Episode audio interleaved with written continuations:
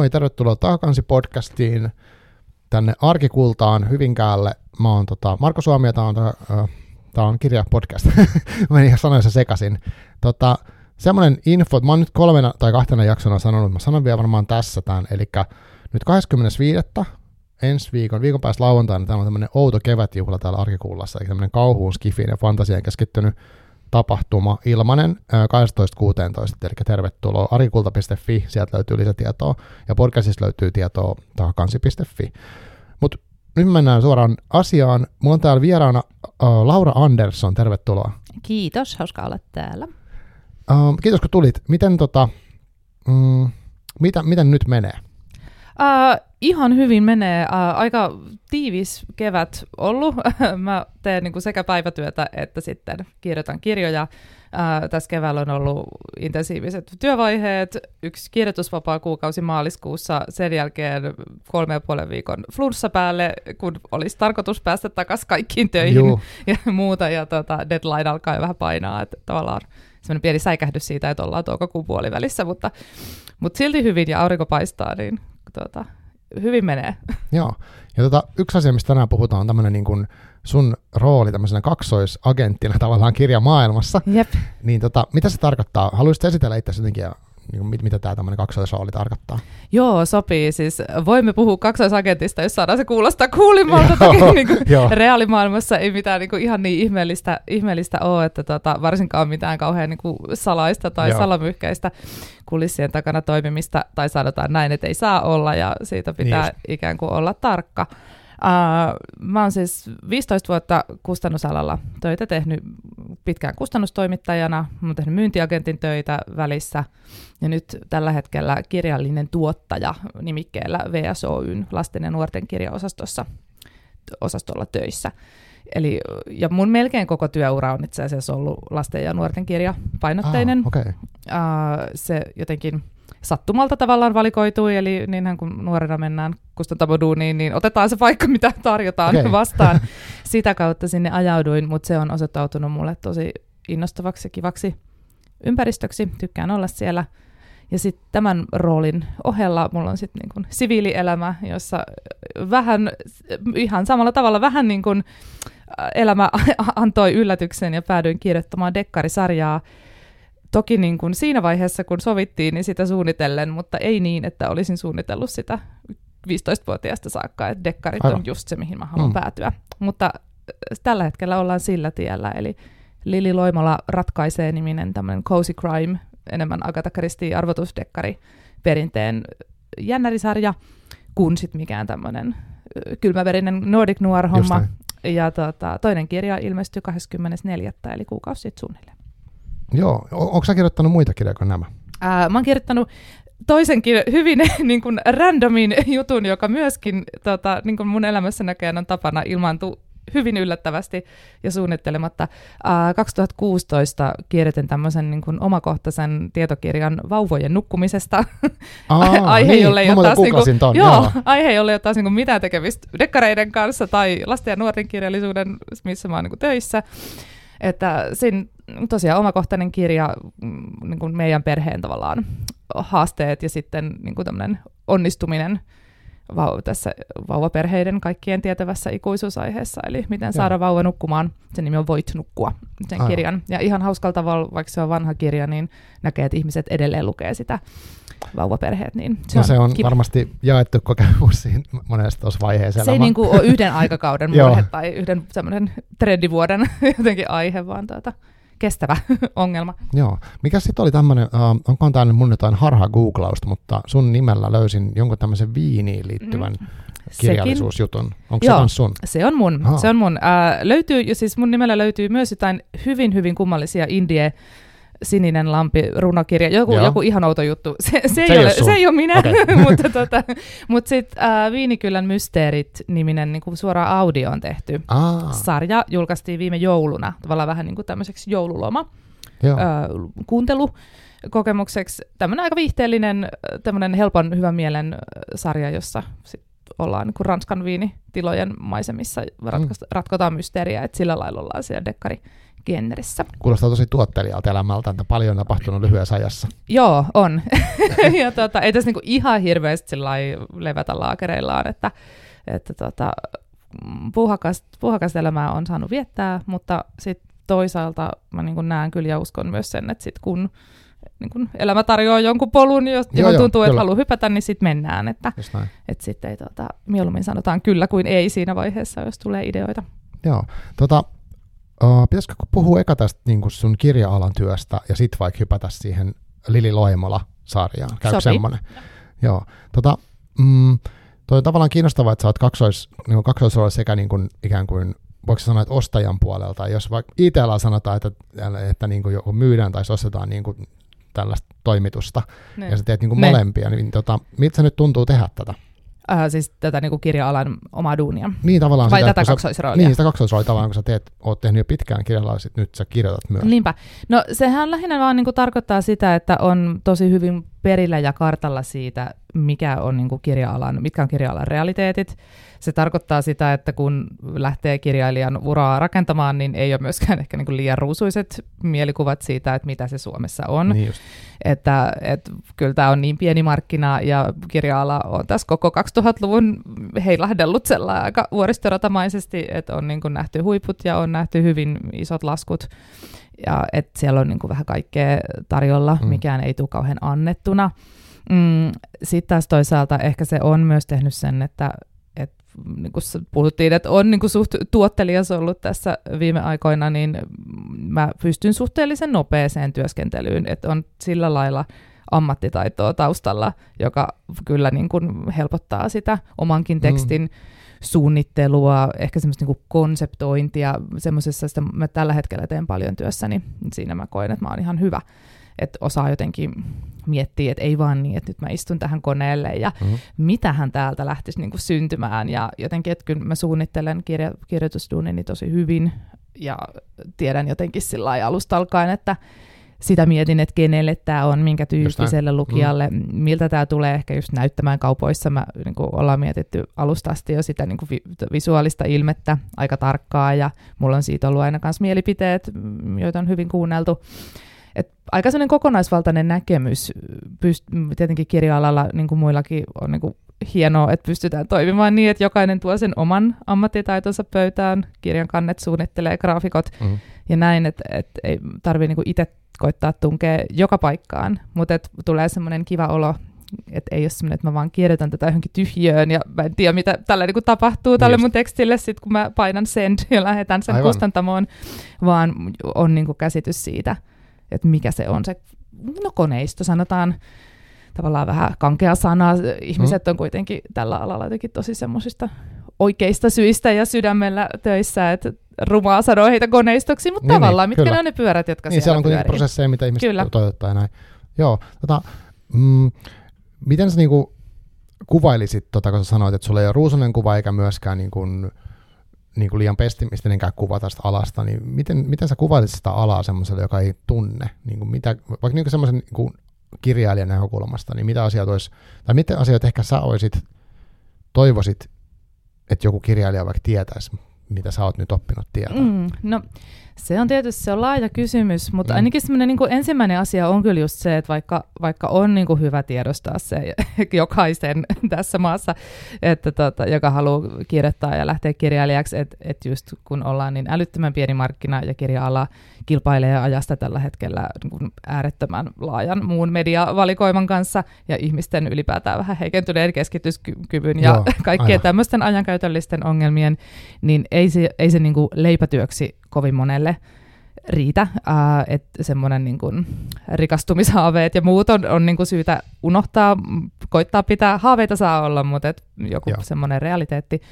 Mutta sitten taas se, mikä kirja on ihanaa verrattuna joihinkin muihin aloihin, on se, että, että jotenkin ihan jokainen yleensä työntekijä kustantamoissakin on, on siellä alalla niin kuin tietäen sen saman realiteetin, ei hekään ole siellä rahan perässä. Mm, et, et siellä ollaan semmoisesta jotenkin palosta kirjallisuutta kohtaan, tarinoita kohtaan, tai ihan vaan jotenkin sitä sellaista, että et miten niin kuin, miten semmoinen hauska tunne se on, kun luodaan joku menestysjuttu, mm. jolla on niin kuin merkitystä ihmisten elämälle, josta kasvaa jotain semmoista osansa suurempaa, että vaikka niin kuin kaikki kunnia vaikka jonkun hammastahnan myyjille, mutta, että, mm. mutta se on hammastahnaa, että se on semmoinen funktionaalinen juttu, ja, kun taas sitten kirjassa, kun saavutetaan joku, että yleisö löytää ja rakastuu johonkin juttuun, niin se aiheuttaa semmoisen ison tunnereaktio musta niin kuin työntekijöissäkin, että se on jotenkin niin kuin tärkeää ja merkityksellistä ja tulee jostain mm. sydämestä. Ja se onnistuminen, niin sen takia sanoisin, että kirjoittaja ja nuori kirjailija vaikkapa Suomessa niin on sille edelleen tosi hyvissä käsissä, jos hän jonkun niin kuin suurehkon kustantamon kanssa sopimuksen tekee, että siellä todella ollaan niin kuin kuitenkin edelleen oikean asian puolella, että Joo. Et julkaistaan toki niin kuin paljon semmoista vihteellisempää kirjallisuutta, hyvin kaupallista, jolla pyritään sitten niin kuin rahoittamaan sitä pienemmän marginaalin kirjallisuuden tota, julkaisua, koska suurin osa ihmisistä haluaa edelleen tehdä myös sitä. Kyllä. Joo, ja, ja tästä on, mä oon viime aikoina puhunutkin tästä, että tavallaan on jännä. Mitä sä näet tämän tämmöisen, että tota, viihteellistä kirjallisuutta myydään paljon, luetaan paljon, mutta jotenkin joskus ehkä on sellainen kokemus, että sitä ei niin, kuin niin sanotusti arvosteta. Öö, onko se vähän sama kuin joku haluaisi sanoa, että katson vain dekkareita, ei dekkareita, siis dokumentteja. Jotain, ranskalaisia dokumentteja. Ranskalaisia dokumentteja tai jotain taideelokuvia, vaikka kuitenkin katsoa vaikka sohvaperunoita. Niin on, se on vähän sama. Kirjallisuudellahan on jotenkin Suomessa, muuallakin maailmassa, mutta, mutta Suomessa ehkä erityisesti semmoinen, että se on jotenkin pyhää ja tärkeää. Aha, niin ja tietysti me ollaan nuori kulttuuri ja se kirjallisuus todella niin kuin rakensi meidän maan. Niin ja tänään on tässä Nelmanin päivä, eikö näin juuri, päivä, niin yes. näin juuri, kyllä sopivasti. Et ehkä se on vielä sellaisessa jonkinlaisessa kollektiivisessa muistissa, että aivan, meitä aivan. ei jotenkin olisi ilman kirjakieltä ja kirjallisuutta sellaisena kuin me ollaan nyt. Ja jotenkin ne on niin, kuin niin tärkeitä ne suuret kirjalliset hahmot, vaikka väitän, että aika harva heitä nykyään on lukenut mm. kuitenkaan niin kuin Aleksis Kiveä tai muita sillä paneutuu edelleen koulussa, nyt on katsottu, mutta mutta et, et jollain tavalla ajatellaan, että se on tärkeää, se on pyhää, se on kansakunnan jotenkin kivijalkaa ja mm, kyllä. muuta. Ja sitten ehkä ajatellaan, että sit siihen taas joku viihde ei sit niin vaan jotenkin ihmisten mielessä kuulu. Uh, musta se on niinku aivan typerä lähtökohta. Mä en ylipäätään tykkää ajatella, että että kirjallisuus tai kirja-ala olisi jotenkin semmoinen, että ensisijaisesti tehdään suuria taideteoksia mm. ja sitten kaikki muu on jossain ulkoympyrällä ja vähän sivussa ja vähemmän tärkeässä roolissa. Musta kirja-alalla on niin hurmaavaa se, että että sinne mahtuu ihan mitä vaan. Että sinne mahtuu Kiira Korven kiva runokirjajuttu, joka yhtäkkiä onkin sellainen kevään kohukirja. Joo, se oli yllätys. Joo, ja sitten, joka aiheuttaa niin kuin valtavan kritiikkikeskustelun, mm. mitä ei näe yleensä valtamediassa. Ja sitten sinne mahtuu sellaisia hassuja jotenkin, vaikka nyt sitten tämmöiset niin kansainväliset menestykset, niin kuin Suomessa ihan poikkeukselliset myyntiluvut saanut Suonvillilaulu, niin, aivan, kirja, totta. joka on siis myynyt ihan niin kuin käsittämättömiä määriä. Niin jotenkin se, että sen kirjailija on tämmöinen niin kuin aika ikääntynyt luonnontieteilijä taustainen ihminen, joka Niinpä. ei ole niin kuin semmoinen mediaseksikäs tai jotenkin ei menestyisi niin kuin esimerkiksi popparina musiikkibisneksessä niin, niin, totta, mi, niin millään ilveellä. Mutta sitten kirjahallalla jotenkin ihan kuka vaan voi tavallaan olla se seuraava iso nimi. Siinä on jotain tosi sympaattista mun mielestä. Aivan. Ja sitten sinne mahtuu sit kaikki ne niin kuin isot kirjalliset onnistumiset, niin sanotut palkintokirjat, semmoiset oikein korkeakirjalliset. Suomessahan niin kuin meidän maan kokoon nähden itse asiassa julkaistaan, että tehdään aika paljon hyvin niin kuin kunnianhimosta Kyllä. korkeakirjallisuutta edelleen, ja sitä siis todella myös julkaistaan, että se ei ole pelkkä niin kuin ihmisten pöytälaatikoissa ja mm. haaveissa. Mutta se on musta yksi osa. Ja sitten sit kaikki muu on, niin kuin, mä itse tykkään jotenkin ajatella, että kirja, kirjallisuus ja kirja-alalla työskentely on mulle niin kuin ennen kaikkea jotenkin hauskaa. Joo, niin se ei just. ole niin vakavaa. Aivan. Kyllä, jotain kiinnostavaa. Mä itse on jotenkin, mä tykkään semmoisesta, että uh, ei olisi niin hirveän isoja semmoisia raja-aitoja niin kuin eri vaikka asteiden välillä, tai et mun mielestä semmoinen, että jaetaan tosi jyrkästi niin viihde ja taide, niin se on vähän semmoista keinotekosta, koska elementtejä on varmasti niin kuin voi olla ristiin rastiin. No ja musta näin. se on tosi vaikea välillä sanoa, että millä intentiolla joku teos on tehty.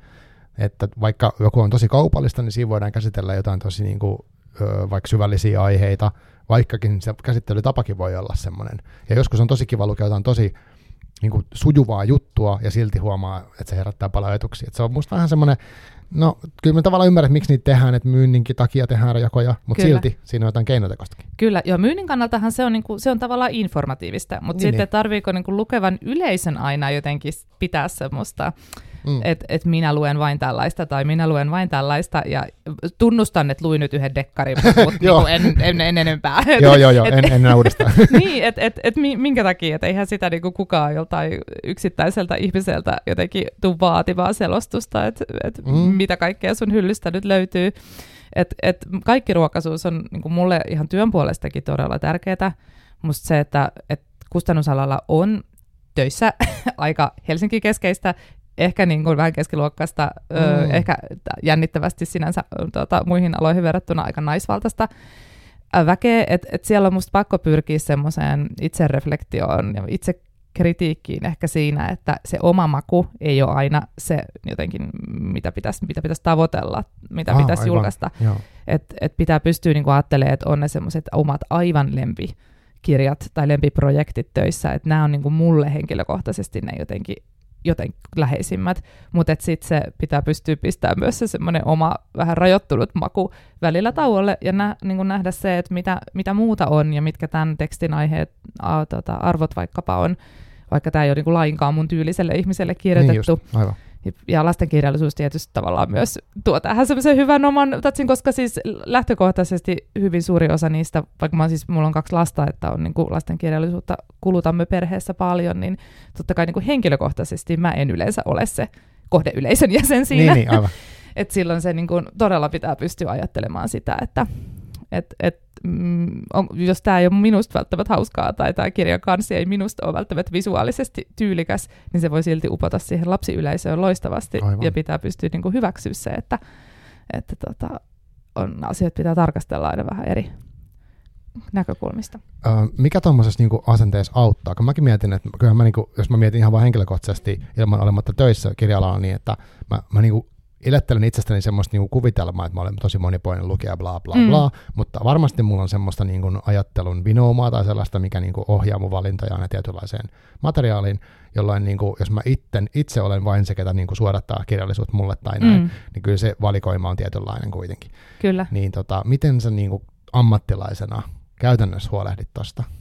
No eniten ehkä sanoisin, että, että itse teen tätä ja ihan niin kuin vinkkinä muutenkin, että siis kerta kaikkiaan kannattaa niin kuin lukea sellaisia asioita, mihin ei välttämättä tarttuisi. Etenkin ehkä jos on joku semmoinen, niin kuin, että nyt tästä ehkä vähän puhutaan tai huomaat joku mm. tämmöinen, joku vaikka jos ei lue paljon viihdettä, niin joku viihteellisempi juttu tuntuu jollain tavalla resonoivan ihmisille ajassa tai jotain, niin suosittelen välillä tarttumaan semmoisiin kirjoihin. Ja ihan vaikka se ei niin kuin sit olisi mikään itselle kovin merkityksellinen juttu, niin kyllä se munkin aivoja sillä pitää hereillä, että, että no mikä se on, mikä tässä oikein vetoaa. Joo, aivan.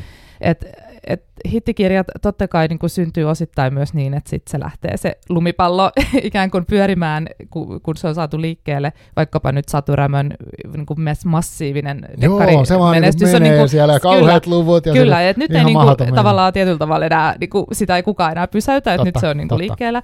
Mutta että sitten just, että et se semmoinen, kun se lähtee liikkeelle, niin ehkä siellä on kuitenkin paljon ihmisiä, jotka on silleen, mm, että ei kuulosta niin kuin mun jutulta. Ja siellä jotenkin kannustan kyllä semmoiseen pieneen, niin että et hei, että vaikka et sä ikinä yleensä luet ton tyyppistä, niin kokeile nyt vaikka tätä. Joo, ja, joo, joo. ja, ja niin kuin miettii sitä, että mikä siinä on aina joku syy. Että ne ei ole musta niin kuin sellaisia, että, että jotenkin nyt joku vaan kirjoitti. Satu Rämöstäkin just, että hän on sanonut, että hän kirjoittaa niin kuin Excelin avulla tarinaa. Joo, kyllä, kyllä. että tulee semmoinen, että okei, että semmoinen hyvin niin kuin selkeä jotenkin rakenne mielessä ja, tai pala, palasia, että mikä nyt voisi niin kuin ehkä tuottaa menestystä ja muuta, mutta, mutta mä väitän, että niin kuin laskelmointi ei ole kuitenkaan hittikirjoissa juuri koskaan se ainoa selitys. Joo. Siellä on yleensä aina joku muu juttu, on, joka on. osuu johonkin Ihan a- aikaan. Joo, mä kuuntelin itse asiassa tota, Anne Paldar tekee semmoista podcastia kuin Kirja kävelyllä. Siinä on, siis mm. kannattaa kuunnella, siinä on hyviä, hyviä haastatteluja. Uh, ja tota, kuuntelin Satu Rämön jakson siitä tässä Joo. ehkä kuukauden sisällä, ja hän kertoi just siitä Excelistä, että häntä välillä niin kuin pilkataan siitä Excelistä, mutta hän käyttää sitä niin kuin tavallaan työn ohjauksellisena, että niin kuin rakenteen ja tämmöisen tukema. Mä, mä esimerkiksi itse teen kaikki, kaikki hommat, mitä mä teen, missä vähän enemmän juttuja, mä teen Trellolla. Aivan. Et, et se on niin kuin vähän sama juttu, että ei se tee siitä, sehän ei vaikuta, että vaikka sulla on Excel tukena, niin se ei tiedä, että sä voit tehdä kuin taiteellista vaan. Niin, nämäkin on tämmöisiä.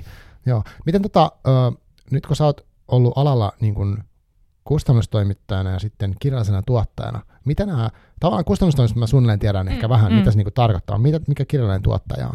No se on ehkä vähän uusi tämmöinen työnkuva, joita joissain kustantamoissa nyt on alettu käyttää. Sanotaan, että mun kohdalla se on niinku osittain myös sitä, että, että työnkuva on vähän uudenlainen ja sille ei ole sellaista valmista nimikettä Aivan, kustantamoissa. Joten, on hieno, hieno nimi. Kyllä, kyllä. Mutta siis ei se siis ihan niinku ymmärrettävä se myös kuitenkin on, että mun, mun tehtäviin kuuluu tavallaan kun yksi kustannustoimittajan ehkä se perinteinen työtapa on tehdä jonkun kirjailijan kanssa pitkäjänteistä työtä ja kirjailija palauttaa tekstin ja sitten luetaan ja kommentoidaan ja suunnitellaan sille sitten kirjailijan ideaa perustuvalle tekstille. Kustantamossa sitten visuaalista ilmettä ja, ja muuta, niin mä teen niin kun, osittain välillä myös tätä, mutta sitten pyrin jotenkin miettimään sekä yksin että yhdessä eri tiimien kanssa sitä, että, että mitä me voitaisiin kustantamossa lähteä rakentamaan, mitkä on ne ehkä sellaiset trendit, joihin voitaisiin tarttua, millä me oikeasti tavoitettaisiin lukijoita, rakennettaisiin niitä vähän kaupallisempia onnistumisia, ää, ketkä yhteistyökumppanit voisivat olla kiinnostavia. Voitaisiko tehdä jotain, mitä kukaan ei ole vielä kokeillut, jotain vähän niin kuin semmoista jännää kombinaatiota hakee. Löytyy, ollaan tehty niin kuin näitä niin kutsuttuja vaikuttajakirjoja, joista kanssa nyt on mm, niin kuin puhuttu aivan, mediassa, että onpas epäilyttävää tällainen, että niin, niin. jonkun nimi vaan kantee, joka myy, ja sitten mm, mm. sisus mm. voi olla mitä on. Mutta mun tehtävä sitten esimerkiksi tuommoisissa on miettiä sitä jotenkin laajemmin, että no, et mi, mitä tämän jonkun kyseisen ihmisen, joka on jo valmiiksi tuttu kansalle tai vähintäänkin Instagram-seuraajille, niin tota, et mikä on se juttu, mitä hän ehkä just voisi niinku haluta sanoa tai kirjoittaa. Ja just lasten kirjallisuudessa tietysti kaikki kovasti mietimme sitä lasten lukutaito-ongelmaa Kyllä. ja mm. kirjojen lukemisen laskemista trendinä ja näin, niin tota, että mitkä on niitä keinoja löytää kirjoja ja aiheita, jotka oikeasti puhuttelisi nykylapsia. Että se ensimmäinen vastaus on aina se kaikilta meiltä kustantamon työntekijöiltä terkkuja, että vastaus ei yleensä ikinä ole se, että anna joku lapsuutesi suosikki omalle lapselle. Klassikko sinuhen suosittelu. Kyllä, joo. joo, älä ainakaan sitä aikuisten kirjaa, mutta älä välttämättä myöskään niin kuin lasten kirjaa. Että joo, joo, joo. Mun työkaveri tuossa just sanoi yhdessä haastattelussa tähän aiheeseen liittyen tosi hyvin, että, että ne semmoiset vanhempien niin kuin omien, oman lapsuuden suosikkikirjat, niin ne sopii yleensä niille, jotka on jo hyviä lukijoita kyllä, kyllä. Mm. lapsille että heitäkin on edelleen ja se on ihanaa, mutta sitten kun haetaan sille, joka ei haluaisi lukea yhtään kirjaa, niin sitten sen pitää kyllä olla jotain nykyaikaista. Just näin, joo.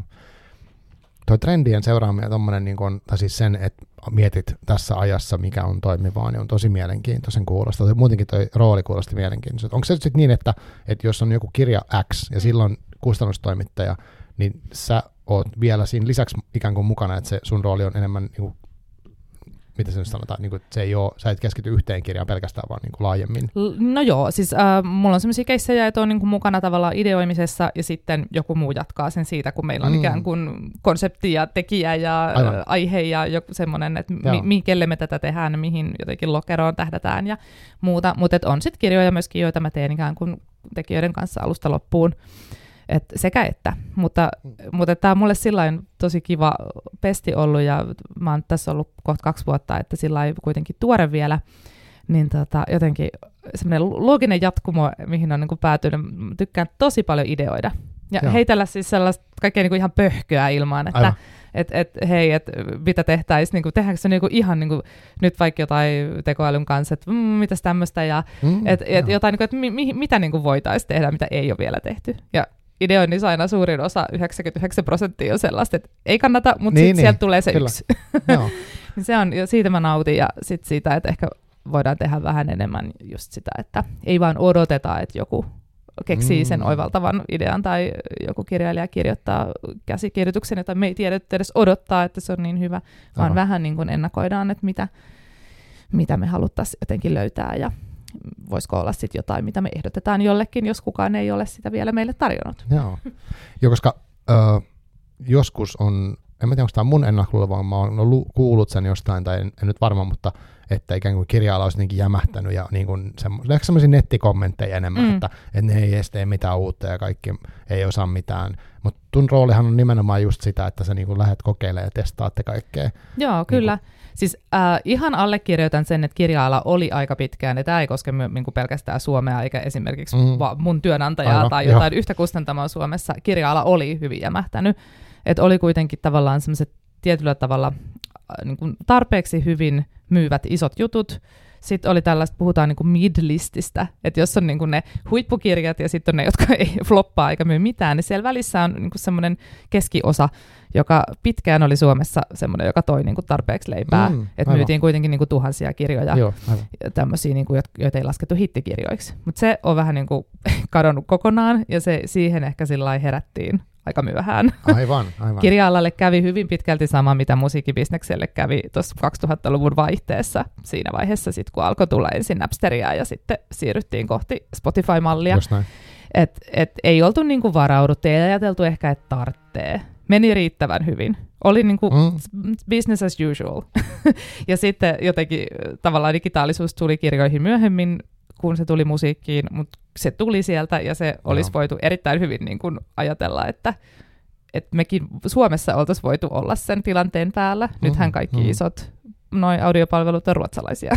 Aivan, niin. Et, et, et, et, miksei niinku tavallaan oltaisi me täällä voitu lähteä rakentamaan jotain. Tämä on pieni maa, tämä on pieni ala, ei liiku isot rahat, mutta mm. mut niinku silti, kyllä, että kyllä, et, et, yhtä hyvin niin kuin joku muu olisi voinut keksiä BookBeatin kuin ruotsalaiset. Joo. Uh, onko toi niinku digi- ja äänikirja varsinkin, vai, tai mitä, mitä semmoisia uh, isoja tai pieniä trendejä tai kehityssuuntia sä nyt näet niin nyt just relevanttein tai sun mielestä lähitulevaisuudesta, miksei pitkälläkin tulevaisuudessa, mitä sä haluat niistä kertoa, tai mitä sulla tulee mieleen? Äänikirjasta on puhuttu paljon, että ne on muuttanut tosi paljon Kyllä. nämä tämmöiset Spotify-tyyppiset mallit, mutta Kyllä. onko muuta? Ne on muuttaneet paljon, mutta nythän sitten ehkä ollaan pikkusen tilanteessa, jossa se niin kuin aika eksponentiaalinen kasvu on niin kuin hidastunut selkeästi, että ollaanko sitten tulossa johonkin semmoiseen saturaatiopisteeseen, missä mm. alkaa niin kuin löytyä Aivan. se yleisö Suomessa, jotka nyt haluaa äänikirjoja kuukausimaksulla kuluttaa että et eihän ne niinku kasva enää semmoista vauhtia, kun ne kasvoi tuossa vielä muutama pari mm, vuotta sitten. Ja korona-aikana ää, kirja-alahan oli niinku yksi harvoja kulttuurialoja, joilla korona, jota korona kohtelikin hyvin. Aivan. Se oli tavallaan niin onnekasta, sitten tavallaan vähän karua, koska koetaan kuitenkin olevamme sitä kulttuuriperhettä muiden kulttuurialojen kanssa, Niinpä, ja sitten esittävä taide oli niin, niin eri eri tota, asemassa kuin kirja-ala oli, mutta tietysti niin kuin kiva juttu, että, että silloin ainakin sit pystyttiin niin kuin löytämään uutta yleisöä ja ihmiset sai tekemistä koronavuosinsa, kun kirja, kirjat ja digipalvelut mm. tulivat avuksi. Uh, et, siis sinänsä äänikirjat, mä sanoisin, että nyt niin kuin oli trendi ja nyt on ehkä niin kuin, ne on tulleet jäädäkseen, nyt se on enemmän jotain pysyvää. Että et sit se, että et muuttuuko ne palvelut johonkin, muuttuuko se, mitä sieltä haetaan, niin se on sitten ehkä seuraavan 5-10 mm, vuoden kysymys. Et nythän siellä kuitenkin aika pitkälti mennään niin kuin sillä perinteisellä edelleen, että on kirja, joku lukee sen, kertoo sen, se äänitetään ja sitten tulee äänikirja, että ne on niin kuin kuitenkin käytännössä sama asia, se fyysinen kirja ja se äänikirja, vaan eri niin kuin tavoin palv- tuotuna yleisön luo, että et, mutta et onko sitten niin, että äänikirjabisnes alkaa elää vähän omaa elämänsä enemmän, tulee asioita, jotka on vaan siellä, niitä on niin kuin nyt jo jonkin verran. Niin, mutta, nyt sun yksi. Niin, Aivan. kyllä, kyllä, ja Storytel tekee näitä tämmöisiä Storytel Original-sarjoja, jotka tehdään mm, suoraan vaan niin, heidän niin, palvelunsa. Että tällaisia on, mutta ei ne mitään niin kuin isoa se ei ole se pääjuttu vielä. Mennäänkö enemmän sinne päin? Nämä on tämmöisiä niin heittelyjä, vaikka mukaan on sitä mitenkään sanoa. En, ei kukaan vielä sitä kristallipallolla näe. Mutta et, väittäisin, että ehkä että jollain tavalla äänikirjapuoli tulee niin kuin johonkin kehittymään. Et se on nyt päätynyt sellaiseen tasaisempaan aivan, malliin aivan. ja se on niin kuin osa monen ihmisen elämää, mutta et sitten jotta se pidetään aktiivisena, niin kyllä sen pitää myös jollain tavalla kehittyä. Se on, niin kuin, se on hauskaa. Ja musta se niin kuin olennaisin juttu melkein, mikä äänikirjat on tuonut. Se on tuonut tietysti paljon lisää yleisöä kirjoille, sellaisia ihmisiä, jotka ei niin kuin, käy kirjakaupoissa, jotka ei löytäisi niitä kirjoja muuten. Niin just se, että, että kun kirja ehkä pitkään oli jotenkin ajatteli, että me ollaan vähän irrallaan tuolta digitaalisesta maailmasta ja joku äly, älypuhelin ei ole ystävä, vaan vihollinen, mm, mutta et sitten, et, et, et kun meidänkin on pakko kuitenkin pystyä jollain tavalla olla siellä, missä ihmisetkin on, ja he on aika pitkälti nykyään ison osan päivästä digitaalisessa maailmassa, on se sitten puhelimen kautta tai muuten, mm. että vähintäänkin niin kuin näytään siellä. Ihminen voi niin kuin sieltä äänikirjapalveluista ihan vaan, niin kuin, vaikka ei lähtisi edes kuuntelemaan, niin nähdään, että mitä uutuuskirjoja sattuu nyt olemaan, ja sillä tavalla niin kuin voidaan niin kuin nostaa juttuja. Ja musta se on tosi olennaista, että ei voida jotenkin ajatella, että kirja, kirja on niin kuin kirjakauppaan sidottu mm, juttu, vaan että sen pitää pystyä näkymään muuallakin. Joo, siis uh, mä mietin tässä, kun mä luin tosiaan tämän sun, mennään kohta niihin kirjoihin, mutta mä luin sun kirjan tämän ensimmäisen osan tästä Dekkarisarjasta, niin mm. uh, ton Nextorin kautta. Mm. Ja siis nimenomaan sille, että sieltä saa niinku äänikirjan ja e-kirjan, jos ne on ilmestynyt, mm. niin mä luin ne niinku e-kirjan puhelimen näytöltä, ja se oli ihan kiinnostavaa. Se oli ihan toimivaa. Siis, niin, niin. etkö se skaalasi sen kivasti sen tekstin siihen yhteen. Kyllä. Ja sä pystyt fonttikokoa säätää tällaista niin nopeasti Kindlen kyylisesti, niin miksei. Siis sehän, sehän meni kivasti, ja mä huomasin, että mä luin junassa, ja oli semmoisia hetkiä, missä mä olisin ehkä muuten selannut jotain Twitteriä, niin, niin mä huomasin, että mä kirjaa. Kyllä. Eli se meni yhtenä semmoisena mobiililaitteen kanssa puuhastelun niin kuin osana siinä. Joo. Kyllä, joo, ja mä jotenkin niin kuin toivon itse, tämä on semmoinen asia, mitä mä henkilökohtaisessa elämässä tällä hetkellä kipuilen paljon, että pääsis vähän irti siitä mm. niin kuin scrollailu tavastaan, että et jotenkin, mä jotenkin ajautunut vähän lukea aiheeseen liittyvää kirjallisuuttakin ja katsoa jotain dokkareita, sosiaalisen median vaarat ja kuinka se joo, tuhoaa joo. meidät ja joo. muuta, että tämä on ollut mun pään sisässä niin kuin henkilökohtaisesti henkilökohtaisella tasolla tässä viimeisen vuoden aikana paljon ja joku semmoinen, että, tästä niinku, että, että mä oon niinku ihan addiktoitunut, että mä täyt, tästä niinku pyst, pitää pystyä jotenkin mm, pääsee eroon. Joo, sama, ihan täysin. Mm. Ja sitten mä just ajattelen, että tavallaan se, että pystyisi ohjaamaan omaakin päätään niinku enemmän siihen, että, että, että puhelin on niinku ok,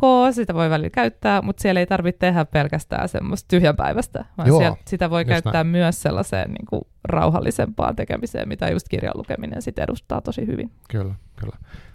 Miten sä seuraat käytännössä tota, niin kun, vaikka tämmöisiä niin sanottuja hiljaisia signaaleja tai tulevaisuuden kehityksiä, tai onko sulla jotain, niin kuin, miten sä skannaat, sun tapa skannata tätä kenttää? Mm, se, on, se on hyvä kysymys, sehän on niin kuin tavallaan hankalaa. Usein ne asiat Joo. on sillä että sit kun ne lähtee tapahtumaan, niin sitten tapahtuukin hirveällä vauhilla, Just ja sitten on jo vähän niin kuin myöhäistä mm. hypätä siihen junaan, jos haluaa varsinkin olla ensimmäinen. Aivan. Mutta tota, kyllähän siis siihen tietysti sosiaalinen media on hyvä. Siellä näkee niin jotenkin vähän ulkopuolisen tarkkailijan asemasta pystyy seuraamaan sitä, mistä ihmiset keskustelevat, mitä on niin tämmöisiä asioita, jotka siellä jotenkin selkeästi kiinnostaa niin kuin enemmän, enempiä ihmisiä kuin vaan jotain kymmenen hengen pikkuporukkaa, niin just, että mitkä aivan. lähtee semmoiselle, että nyt tästä on niin kuin sanottavaa. Joo, ja, kyllä. Ja tämä, vitsi, että tämä onkin ottanut, että joku puhuisi just tästä jutusta. Toki sillä ulkomaisen kirja-alan seuraaminen, ja tietysti me pystytään kustantamoissa seuraamaan sitä sillä tasolla, että jo ennen kuin mm. heidän kirjansa on kaikki niin kuin julkaistu niin, niin, aivan, yleisölle, niin mm. me nähdään, että mitä siellä on tulos kuullaan, kuullaan skauteilta, eli tämmöisiltä niin kuin tiedonhankkijoilta ja lukujoilta tuolla maailmassa ja muuta, että se on tosi olennaista. Suomi on sen tyylinen markkina, että tänne ne tietyt isot trendit usein tulee pikkusen jälkijunassa. Mm. Se taas antaa sitten meille kustantamon työntekijöinä tai muutenkin viihdealalle varmaan ja media-alalle niin sellaista pientä mm. pelivaraa. Aivan. Sitten pientä verkostoitumista tietysti on hyvä ihmisen ylläpitää, että, että näkee mitä tapahtuu, kuulee jostain tota, TV-alan puolelta, että Aivan. mikä siellä on niin kuin sellaista. Mm. Yksi, mitä mä tosi paljon seuraan, on just niin kuin vähän ulkopuolelta, koska ne asiat ei välttämättä ihan mulle sillä kohdeyleisenä tehtyjä, mutta et Ylellä vaikka niin tämä tämmöinen Yle-kioski kokonaisuus, jota he tekevät niin nuorelle Joo. kuluttajaryhmälle, niille, jota, jotka ei katso lineaarista telkkaria, jotka ei varmaan suurin piirtein tiedä enää, mitä se tarkoittaa. Aivan niin, tota, niin tehdään tosi hyvin. Tuolla on tos, nostettu tosi mielenkiintoisia juttuja, löydetty kiinnostavia esiintyjiä, ja sieltähän just niin kuin sitten nousee näitä tämmöisiä kohujuttuja, jotka ajaa tietyt ihmiset sanomaan, että koko pulju pitäisi lopettaa suunnilleen. Niin, niin. No mä itse olen vaan, että et, et, vitsi, kattokaa mitä ne tekee, niin kuin, että puhutellaan nuoria, jotka kuluttaa tätä sisältöä Kyllä. innoissaan niin kuin paneutuen ja jotenkin siitä keskustellen, että et sieltä tehdään hyvää duunia, että et toki pitää niin kuin silmät auki ikään kuin äh, tavallaan, tavallaan tietyllä tavalla kaikki on niin kilpailijoita tällaisella alalla, mutta mm-hmm. sitten kuitenkin myös sitä, että, että voidaan niin ajatella, että inspiroidutaan toistemme tekemisestä ja näin.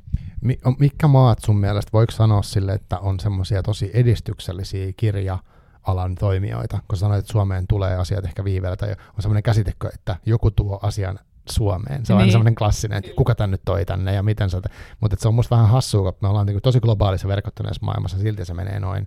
Ehkä se on sitten kielestä. Mutta mm. mitkä ne semmoiset niin sun mielestä niin kuin kiinnostavimmat, vai onko se, vaihtuuko se niin kuin tavallaan asia kerrallaan, että missä tapahtuu eniten tai nopeiten tai oudoimpia juttuja? Tai? No kyllä se vaihtelee tietysti, siis totta kai niin kuin Amerikassa tapahtuu kiinnostavia juttuja, ja musta sielläkin kesti kirja-alalla herätä aika pitkään 2000-luvun realiteetteihin ja niin, siihen, niin, aivan, että se on niin jaettu tuska Kyllä, silleen. todellakin. Ja sitten vaikka sen tyyppiset asiat, mitkä on sitten niinku Suomeenkin hiljalleen tulleet tässä, että et niinku, et ollaan havahduttu siihen, että hei, että niinku me, me tehdään niinku valkoiset ihmiset tekee valkoisista ihmisistä kertovaa mm, mm. kirjallisuutta, että missä on kaikki muut. et, et siihen havahduttiin myös Amerikassa, että kustannusala ylipäätään on ollut ihan megavalkoinen ja hyvin jotenkin semmoinen homogeeninen ala. Äh, ihanaa, että on havahduttu, mutta et ei meillä itse asiassa kestänyt ihan kauhean paljon kauempaa kuin Amerikassa, koska hekin oli myöhässä. Niin just, aivan. aivan. se oli semmoinen hassu, jotenkin mä itse jossain vaiheessa koin, että vaikutti siltä, että kaikki Amerikan kustantajat, jotka on usein tällaisia tota, 30-40 plus-vuotiaita hyvin toimeen tulevia naisia, jotka asuu kaikki New Yorkissa. ja tota, eli tietysti heillä on myöskin oletettavasti vähän rahaa, mm-hmm. vähintään miehellä tai perheellä. ja tota, sitten tuntui, että he oli kaikki yhtä aikaa menneet johonkin kirjakauppaan ja katsoneet, hmm, mitä, jotain puuttuu, mitä se on, mitä puuttuu? ja katsoneet toisiinsa ja olleet silleen, oh, oh että me ollaan ihan samasta puusta kaikki. että se tota, jotenkin, ei se, se on aika tuore ilmiö sielläkin. Ja sitten se kyllä lähti siitä lumipallona liikkeelle ja on, tilanne on parantunut paljon. Ja sitten se on tullut myös Suomeen. Mm. Et totta kai Amerikka vaikuttaa kaikkeen tässä niin, niin niin viihdemaailmassa, että et totta kai siellä tehdään niin kuin kiinnostavia juttuja ja sitä pitää seurata. Mutta ei he aina ole niin kuin sen paremmin kartalla kuin kukaan muukaan. Niin, ei välttämättä ulkopuolella Ei, mm. ja digitaalisuus on siellä sitten taas ollut niin kuin isompi kysymysmerkki, että et Pohjoismaat on niin kuin noissa tämmöisissä riimauspalveluissa – olleet sitten taas ihan supermenestyjiä. Sitten Aasian kirjamarkkinat on musta todella mielenkiintoiset, mutta se vaatisi kyllä paljon enemmän aikaa, että mm, mm. pystyisi oikeasti paneutumaan. Pystyisi, niin kuin, usein se vaatii kyllä sen myös, että se olisi joku, tota, joka puhuisi kieltä jo, johonkin maahan edes mm. jollain tavalla, tai vähintään vähän ymmärtäisi kulttuuria, mutta vähän semmoinen, mitä kuitenkin pyrkii sivusilmällä seurailemaan, että, että mitä siellä tehdään, että, että pääsisi vähän irti siitä tietynlaisesta, että näin on aina tehty meillä, että näin tämä varmaan menee. Et, mutta surullinen totuus ehkä on se, että ei kirja-ala nyt mikään maailmankaikkeuden innovatiivisin ala ole ollut. niin, että niin mm. Ehkä se on just, koska meillä on tavallaan tietyllä tavalla se meidän niin kuin ykkösjuttu on ollut se, että, että meillä on tosi lyömätön se niin kuin, tuote. Että kaikki, kaikki tietää, mikä on kirja.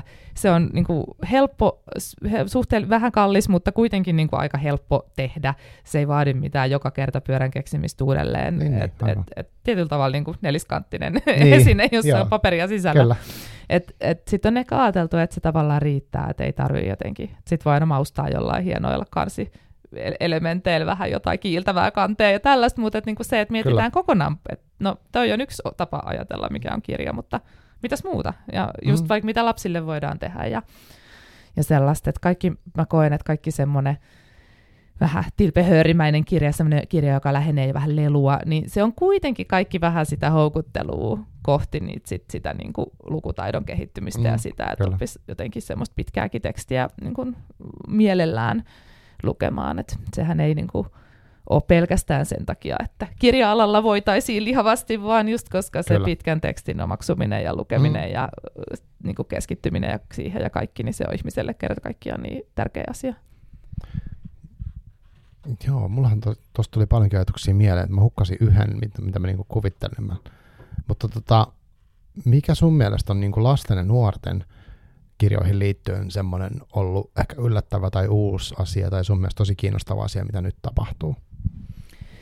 Hmm, se on ihan hyvä kysymys. Uh, mietin, että mikä olisi jotenkin sellaista, mitä niinku just nyt olisi jotenkin meneillään, että, että se, että, että Suomeen nyt vaikka ollaan pystytty sillä hiljalleen tuomaan vähän enemmän just sitä semmoista enemmän niin kuin houkuttimena toimivaa mm. lastenkirjallisuutta, joka perustuu isoihin lasten brändeihin, pipsapossu-tyyppisiin asioihin, mutta on sitä ollut toki aina jonkin verran, ja, ja se, että ei se ole sillä niin kuin uusi juttu, mutta että sitten tietysti siellä sit pystytään leikittelemään yhä enemmän pikkusen niillä just sillä ehkä vähän lelumaisuudellakin tuomaan sitä semmoista houkuttelevuutta. Ja tämä tarkoittaa nyt sitten niinku ihan pieniä lapsia yleensä. Just näin, joo.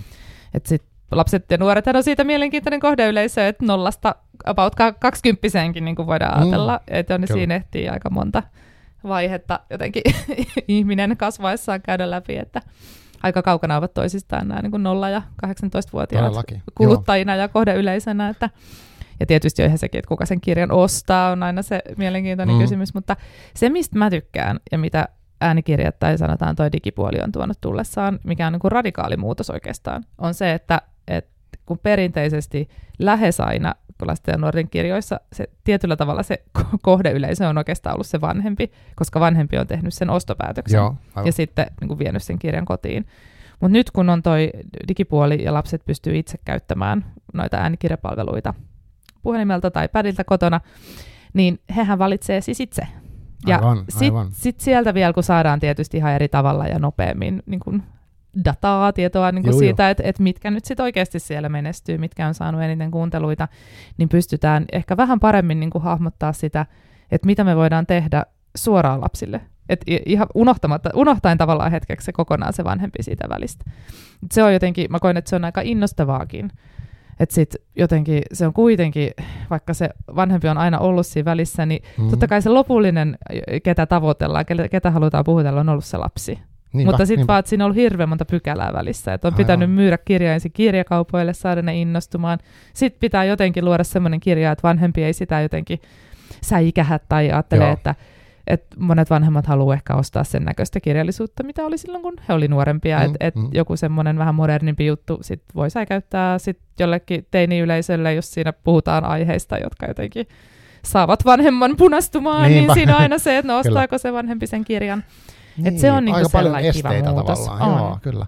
Joo, en mä tota tullut ollenkaan etelleeksi. Jotenkin tavallaan, tavallaan itsestäänselvyys, vaikka eikö, eikö kaikkiin näihin palveluihin saa ostettu jotain perhepaketteja Joo, tai, tai vastaavaa. Niin, tota, niin, hän voi itse valita, mikä kiinnostaa ja sitten joo, tosi kiinnostava. Mm, et mä oon siis mun työuralla käynyt myös tekemässä tällaisen ki- mielenkiintoisen sivupolun tuolla pelimaailmassa. Mä olin, ah. mä olin Roviolla äh, kirjaosastolla töissä useamman vuoden tehtiin Kirjaosastolla? Niinku, joo, kyllä. Okay. Sinne, sinne perustettiin mm, 2010-2011 jotain niitä aikoja, niin tota, pieni kirjatiimi, ja kas, joka siitä sit lähti kasvamaan, joka niinku sekä itse tavallaan teki Angry Birds-aiheisia kirjoja, Ai, sit, joo, niin kun, järjesti niitä, niin sopi ulkomaille kustantamojen kanssa, että he tekevät itse, niin järjesti sitä sopimuskauppaa. Mm. Mutta se on musta hyvä esimerkki, niin kuin Angry Birdsit tavallaan hahmoina. Kyllä. Et silloin kun vielä oltiin siinä, kun tämä meidän kirjaosasto oli niin kuin nuori, niin tota, elettiin vielä kuitenkin aika lailla painetun kirjan aikaa. Ja voi ehkä ajatella, että aika moni vanhempi, joka meni kirjakauppaan, niin sit ei kuitenkaan valinnut sitä Angry Birds-kirjaa, kun ajatteli, että hän haluaa viedä lapselle lahjaksi vaikka jotain semmoista tärkeää ja kestävää Joo, sivistävää, ja sivistävää Joo, juuri näin ja lukeminen ja bla bla. kiva, kiva juttu, mutta, et, mutta, et, mutta et sit, niin sen näki, että ei se ollut ihan helppoa, vaikka ne hahmot oli, oli niin, niin järjettömän tunnettavia ja tunnistettuja. Niin tota, ei ollut helppoa päästä sen vanhempimuurin yli. Sitten kun mentiin sinne digipuolelle, niin niin ne on niin kuin saanut siellä kuitenkin tosi niin kuin hyviä kuuntelilukuja, koska siellä just se, että se on sille lapselle välittömästi tunnistettava, niin sillä on niin iso merkitys. Ja se on vaan no. niin jotenkin semmoinen, että sit kun yritetään rakentaa toisaalta sinne digipuolelle jotain niin kuin uutta, niin sitten pitää ajatella, että no me kilpaillaan Disneyä ja Angry niin. Birdsia ja muumeja vastaan siellä, että et, et siinä on niinku puolensa ja puolensa, mutta se oli vain jännä niinku esimerkki tavallaan huomata se, että miten, miten paljon se nyt muuttuu osittain – jos pystytään puhuttelemaan suoraan lasta. Ja Joo. mä kuitenkin väitän, että Suomessa edelleen aika isolle osalle kustantamotyöntekijöitä on kuitenkin myös tärkeää, että tehdään niin kuin laadukasta lapselle. Se saa olla houkuttelevaa, mm-hmm. se saa olla kaupallista, se saa hyvänen aika olla viihdyttävää lapsi. Niin, niin. Saa, niin kuin lapsella saa olla kivaa. Aivan. mutta, aika mun ajatus. kyllä, mutta et, mut et kuitenkin halutaan niin kuin varmistaa tietynlainen laatu siellä mukana, niin tota, sillä sanoisin, että kaikki tuommoiset vähän brändijututkin tuolla äänikirjapuolella, niin kyllä ne on niin kuin yleensä aika hyvin mm. ja niin kuin hyvän tiimin voimin sinne tuotettu. Mulla tuli mieleen semmoinen asia, että olin eilen mukana semmoisessa keskustelussa, missä puhuttiin, verrattiin siis Suomen jotenkin semmoista kirja, kirjaan suhtautumista vs. ruotsi. Mä en siis tiedä, mm. kun mä, mä oon, mulla on niin ikävä kyllä niin huono ruotsin kielen taito, että mä en pysty seuraamaan sitä keskustelua, mikä, mitenkään, mikä mua itse asiassa harmittaa tosi paljon. Mä oon miettinyt, että mä rupesin opiskelemaan ruotsin kieltä niin tavallaan uudestaan, voisin lukea niitä, vaikka niitä lehtiä. Niin. Mutta se sivu, sivuraide. Mutta siis, että joku sanoi, ja että esimerkiksi Camilla Läckberg tai joku vastaava semmoinen tosi viihteellinen kirjailija olisi niin kuin Ruotsissa niin kuin tosi arvostettu ja tosi, se olisi niin kuin cool juttu, että hän tekee menestynyttä viihteellistä kirjallisuutta. Kyllä. Ja sitten täällä olisi niin kuin enemmän semmoinen asenne, että, että, just, että se ei ole tarpeeksi vakavaa ton tyyppinen. Että se ei on vähän, niin kuin, vähän niin kuin noloa tehdä sellaista niin kuin viihteellistä, vaikka se olisi tosi menestynyt. Ja jotenkin, että sitä niin kuin kuuluu vähän niin kuin kritisoida, tai siis sillä tavalla niin kuin ylen katsoa. Miten mieltä sä oot tämmöisestä havainnosta? No kuulostaa ihan järkevältä havainnolta mun korviin uskottavalta että et, no, Ruotsi, Ruotsi osaa kerta kaikkiaan rakentaa kaupallisia juttuja. He on olleet maana mun mielestä kiinnostuneita siitä. Aivan. Et ihan eri tavalla kuin Suomessa. Et jotenkin niin kuin, musiikkibisneshän on siellä tietysti tässä niin kuin toinen massiivinen no joo, esimerkki, että ollaan osattu tehdä jotain eri tavalla kuin Suomi, että mm. meillä on vähän vähemmän noita Abboja ja Max Martineita tässä maassa. Niin tuota, et kyllä se on niin kuin näin, että jotenkin pystytään arvostamaan myös sitä, sitä, että joku ihminen tekee jotain työkseen paneutuen ja onnistuu siinä. Niin, Ehkä siellä niin. on myös se semmoinen onnistumisen arvostaminen ja iloitseminen. Suomessa jotenkin, siis musta tästä itse asiassa taas toi mun lyhyt, tai no ei se mikään ihan lyhyt, ehkä viisivuotinen rovio-ura oli niin kuin sillä kiinnostava, tai toi mulle kiinnostavia havaintoja. Roviotahan niin kuin dissattiin mediassa ihan niin kuin mennen tullen. Siis uskomaton suomalainen menestystarina. Aivan. Ja, ja just tehtiin kaksi Hollywood-leffaa, jotka menestyi kuitenkin maailmalla, varsinkin ensimmäinen niin kuin oikeasti, oikeasti todella hyvin. Ja silti oli aina vähän sellainen, niin, niin kuin, että se on vähän ja niin, että ole, onkohan ne mitään muuta suunnitelleet. Ja nyt on mm. vähän tuolla yhden kortin varassa mennään. Että no, se yksi kortti oli niin kuin kuningasta jässä, että kyllä sillä niin kuin vähän saatettiin mennäkin. Että se on jotenkin jännä semmoinen, että mitä noi oikein kuvittelee olevansa niin, niin. juttu Suomessa. Joo. Toivoisin kovasti, että vähän muuttuu. Ja, ja musta se on niinku ollut ihanaa huomata, että täällä tuommoiset ihmiset, niinku ne tyypit, jotka vaikka Rovionkin aikoinaan perustaneet, että on niinku vaan haluttu lähteä tekemään. Ei ole kyselty mm. hirveästi lupia Aivan. tai mietitty, että onko tämä nyt jotenkin tärkeää tai arvostettua. Vaan just menty sillä, että hei, tämä kiinnostaa meitä, meillä voisi olla annettavaa, lähdetään mm. kokeilemaan. Kyllä. Niin semmoista asennetta itse arvostan ja tykkään ja just toivoisin tähän maahan vähän lisää. Toi, tota, et, ja siis just se, että meillä nyt alkaa muutenkin kirja-alalla pikkusen tulla näitä tämmöisiä jonkin verran niin kuin kansainvälisiäkin onnistumisia. Se on, niin kuin, se on mahtavaa. mä oon tosiaan kirjan myyntityötäkin niin kuin agenttina Aivan, ehtinyt niin tässä välissä tehdä. Mä oon nähnyt tätä alaa monelta suunnalta, että sekin on kuitenkin semmoinen, se on pieni bisnes, sitä joutuu rakentaa kontakti ja kirja kerrallaan ja käännössopimus kerrallaan. Mutta sitten siellä on ollut ihmisiä, jotka on sitä jaksaneet rakentaa ja sitten se on alkanut vähän tuottaa tuloksia. Mutta ihan samalla tavalla siis, mitä tietää Ruotsista agenttitarinoita, niin siis Stig Larssonkin, niin, niin se rakennettiin. Ei se ollut mm. semmoinen, niin, tuota, niin. että se vaan lähti. että yhtäkkiä kaikki, että hei, tämmöinen cool Lisbeth Salander mm. juttu ja vau, tämä on tosi Aivan. makea juttu. He, semmoinen kahden naisen muistaakseni tämmöinen niin kuin agentti yhteistyö vaan oli, että nyt lähdetään rakentamaan. Keksittiin tämä Nordic Noir niin kuin, tavallaan brändi tai genre juttu, mikä oli niin kuin uusi, hauska kulma. Aivan, kyllä rikoskirjallisuuteen, ja senhän siivin niin kuin meidänkin kirjat nyt myydään osin ulkomaille, niin, aivan. että se on niin kestävä. Niin, ja sitten on tavallaan TV-sarja, että koko, se on kokonaan kuvasto sitä Nordic Noir, se on niin kuin kaikenlaista muotoa, kyllä, että on leffaa, kir, kirjaa, sitten on TV-sarjaa. Ja, kyllä, niin, aivan. kyllä. ja sitten siihen on tavallaan pakko vähän mennäkin, että eihän mm. se tuolla isossa maailmassa, niin Suomi itsenään ei niin kuin on yleensä vielä niin kiinnostavaa, että sitten kuitenkin se on niinku se Nordic tai Skandi. Aivan, aivan, se on niinku, kuulutaan tähän perheeseen ja siihen liitetään tietynlaisia mielikuvia ja välillä meidän on pakko vähän suostuukin niihin mielikuviin, niin että ei voi ihan vaan niinku tapella vastaan, että ollaan me mm. muutakin. niin, just, niin just, aivan, aivan. Aivan, joo. Onpa kiinnostava. Siis toi, äh, en tiedä, mulla siis oli vaan semmoinen hajanainen ajatus siitä, että mitä jos se muuttuisikin joskus se asenne siihen, että se viihde on vaikka tosi jees ja hauskaa ja oikeastaan, että haettaisiin nimenomaan kirjoista niin kuin hauskuutta ja kivoja kokemuksia ensisijaisesti, eikä ollenkaan sivistystä tai hyötyä, niin miten se vaikuttaa siihen lukemisen määrään ja tällaiseen, en tiedä, niin. Mut, eikä se ole yksinkertaisesti niin. tietenkään, niin. mutta siis mietin semmoista kulmaa vaan, että mit, miten se vaikutus on, että kun mietin, että mä itsekin semmoinen vähän niin kuin vakavikko siinä kirjallisuudessa, että kyllä mä tykkään lukea viihteellistä ihan samalla kuin semmoista niin sanotusti vakavaa ja, ja molempia, mutta... Mutta lukeeko sitä aina joku pieni ääni niin, takaraivossa? Vähän semmoinen, että tämä on nyt vähän liian niin, hauskaa, niin, just liian näin, kevyttä tai Kyllä, että pitäisikö seuraavaksi ottaa vähän vakavampaa niin, taas tasoittaa, tasoittaa, niin, te... kyllä, kyllä. Et, et jotenkin siis mä itse vaan just kannustan kyllä kaikki ihmisiä ja sitten just kun nuorille ja lapsille esim. yrittää niin löytää mm-hmm. sitä oikeaa kirjaa, että niin semmoinen, että et just kirjallisuuden parissa saa viihtyä, että se ei ole väärin. et edelleen oli joku semmoinen Hesarinkin juttu jostain suomalaisesta niin kuin romanttisen viihteen kirjoittajasta tässä sanotaan kolmen vuoden sisään, missä oli vähän semmoinen, että voiko viihde olla vaarallista. Mm, öö, muistan joo. jutun, joo. oletan nyt, että ehkä niin kuin sille, suurimman osan ihmisistä on sen verran jotenkin jotain mm-hmm. sivistynyttä selkärankaa siellä, että ei ole niin kuin semmoinen, että, että, että se viihde vaan otetaan jonain, pelataan jotenkin sitä ihmeellistä, että naiset lukee romanttista viihdettä ja sitten ne kadottaa niin. otteensa tosi maailman parisuhderealiteetteihin. Että et hyvänä aika, että aina on niinku haluttu elää välillä vähän jossain tarinamaailmassa ja mm.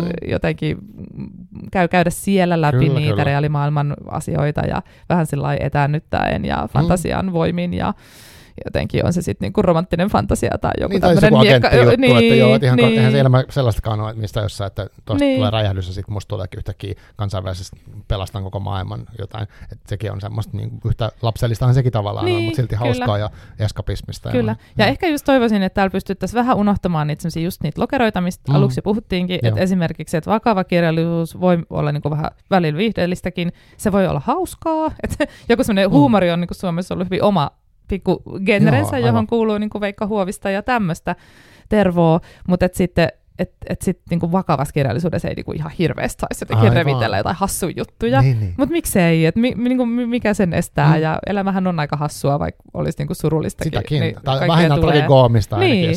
Et, ja sitten sama juttu se, että kerrotaan niinku vetävää tarinaa, että mulle niinku ihan ylpeydellä sanon niin, että mulle on tosi, mulle tarinat on niinku tosi tärkeä osa kirjallisuutta. Moni, moni mm. kirjoittaja ehkä jotenkin sanoo, että se juoni ei ole heille, heille henkilökohtaisesti niin tärkeä, ja se on fine, hyvä, mutta, mutta et, niin kuin mä, en, mä en koe niin kuin tarvetta jotenkin ajatella, että kaikki muu on ensisijaista, että sit se tarina on vähän Joo. sellainen niin kuin välttämätön paha siellä, että mä rakastan hyviä tarinoita, mä rakastan kuulla niitä ja lukea niistä, ja toivon, että pystyn myös sit niin kuin kirjoittajana semmoisia punomaan. Kyllä. Joo, siis mulla tulee nyt mieleen tänään itse asiassa varmaan Helsinki Litis, mä en siis ole menossa, mutta siellä on, esiintyy tämä Liv Strömqvist, joka siis yhdistää... Paitsi, että mä kuulin juuri tuossa matkalla juorun, että hän on sairaana.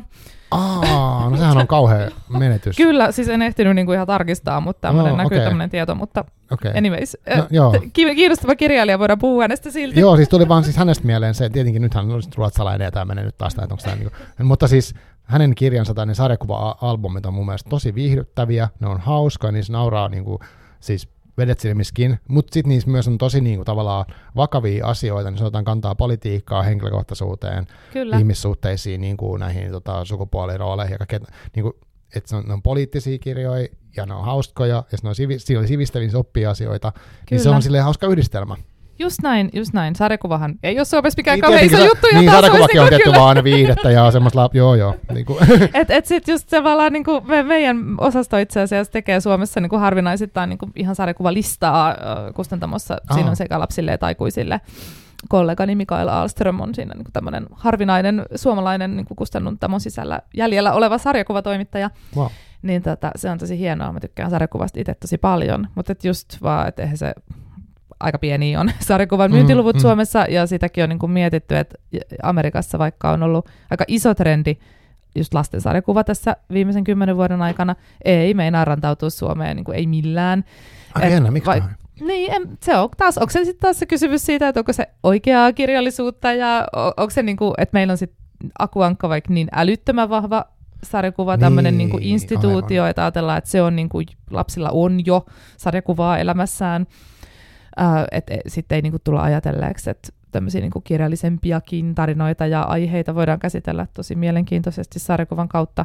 Ja se on hirveän helppo niinku semmoinen kuitenkin aika monelle lapselle semmoinen jotenkin niin. ymmärrettävä muoto kertoa tarinaa, että et useimmat heistä on kuitenkin jonkin verran sarjakuvaa nähnyt ja pystyy sitä niinku hahmottaa. Niin tota, ja tietysti ihan vaan se, kun vaikka se on niin karu totuus, että että lapset, on niin paljon lapsia kouluissa, jotka ei kerta kaikkiaan meinaa pystyä lukemaan edes mm. yhtä lyhyttä lastenromaania alusta loppuun, niin sitten just vaan se, että vähän vähäinen tekstimäärä, että saisi sen onnistumisen kokemuksen joskus. Joo, mä luin se, kokonaisen mm, kirjan. Kyllä. Wow. Just näin. Joo, joo, siis ne on varmasti ihan tosi tärkeitä. Tota, näistä kaikista voi ja sillä aika, aika luontevasti niin kuin ehkä mennä kurkkiin tuota sun kirjailijan tekemistä, varsinkin tätä Lili Loimola ratkaisee Joo. sarjaa. Niin tota, kerro, miten, miten sä oot päätynyt kirjoittamaan uh, nämä kirjat ja tämän sarjan?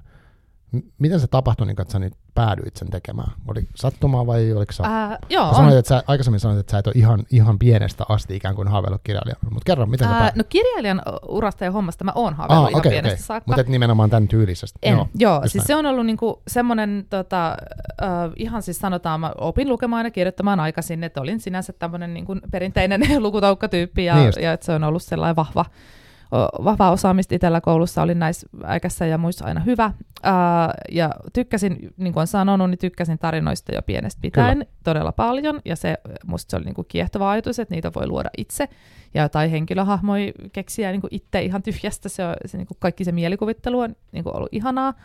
Sitten ää, mulla oli tuossa parikymppisenä kaikenlaista semmoista pientä, niin kuin, tavallaan on kirjoittanut jonkin verran aina, mutta sitten ehkä oli niin kuin vielä vähän, että no mitä, mikä voisi olla semmoinen niin kuin yksi juttu, mihin mä keskityn, tai joku pidempi juttu, mitä mä lähtisin kirjoittaa, ei oikein ehkä löytynyt. Ja sitten sit kun mä päädyin kirja-alalle töihin, niin sitten se vei niin kuin tuolla mukanaan, ja se oli niin kuin sellainen ihana tapa olla tekemisissä kirjojen ja Aivan. tarinoiden ja kirjallisuuden kanssa, saada siitä myös päivätyöpalkkaa, niin mikä on tietysti niin kuin, tämän, jokainen kirjailija tietää, että se on joskus plussa asia. Uh, Sitten niin kuin elämä vei mennessään, mä olin siellä pitkään tietysti, niin kuin sai lapsia ja muuta, että elämässä ei ollut välttämättä kauhean paljon vapaata aikaa mm-hmm. ylimääräiselle, mutta kuitenkin se kirjoittaminen on aina siellä niin kuin kulkenut ja on niin kuin ollut niitä aiheita, että tässä voisi olla jotain. Tämä ensimmäinen niin kuin tietokirja vauva, vauva vuodesta niin syntyi sillä että mulla oli semmoinen kunnianhimoinen novellikokoelma-idea, ja sitten ihan niin kuin tyhjästä, kun meidän perhe oli elänyt semmoisen vähän niin kuin sen tarinan läpi, jonka mä sitten siinä kirjassa Aivan, kerron. Jo. Ja mä olen puhua siitä ystäville, useampi sanoi, että hei toi kuulostaa niinku kirjalta. Ja sitten sit, no, no tavallaan. Ja sitten mä kirjoitin mailin muutaman kustantamoon yhtenä päivänä ja tyyli ehkä kolme päivää, neljä päivää myöhemmin yhdestä kustantamosta vastattiin positiivisesti. Ja sitten se lähtikin siitä hirveällä vauhilla niin liikkeelle.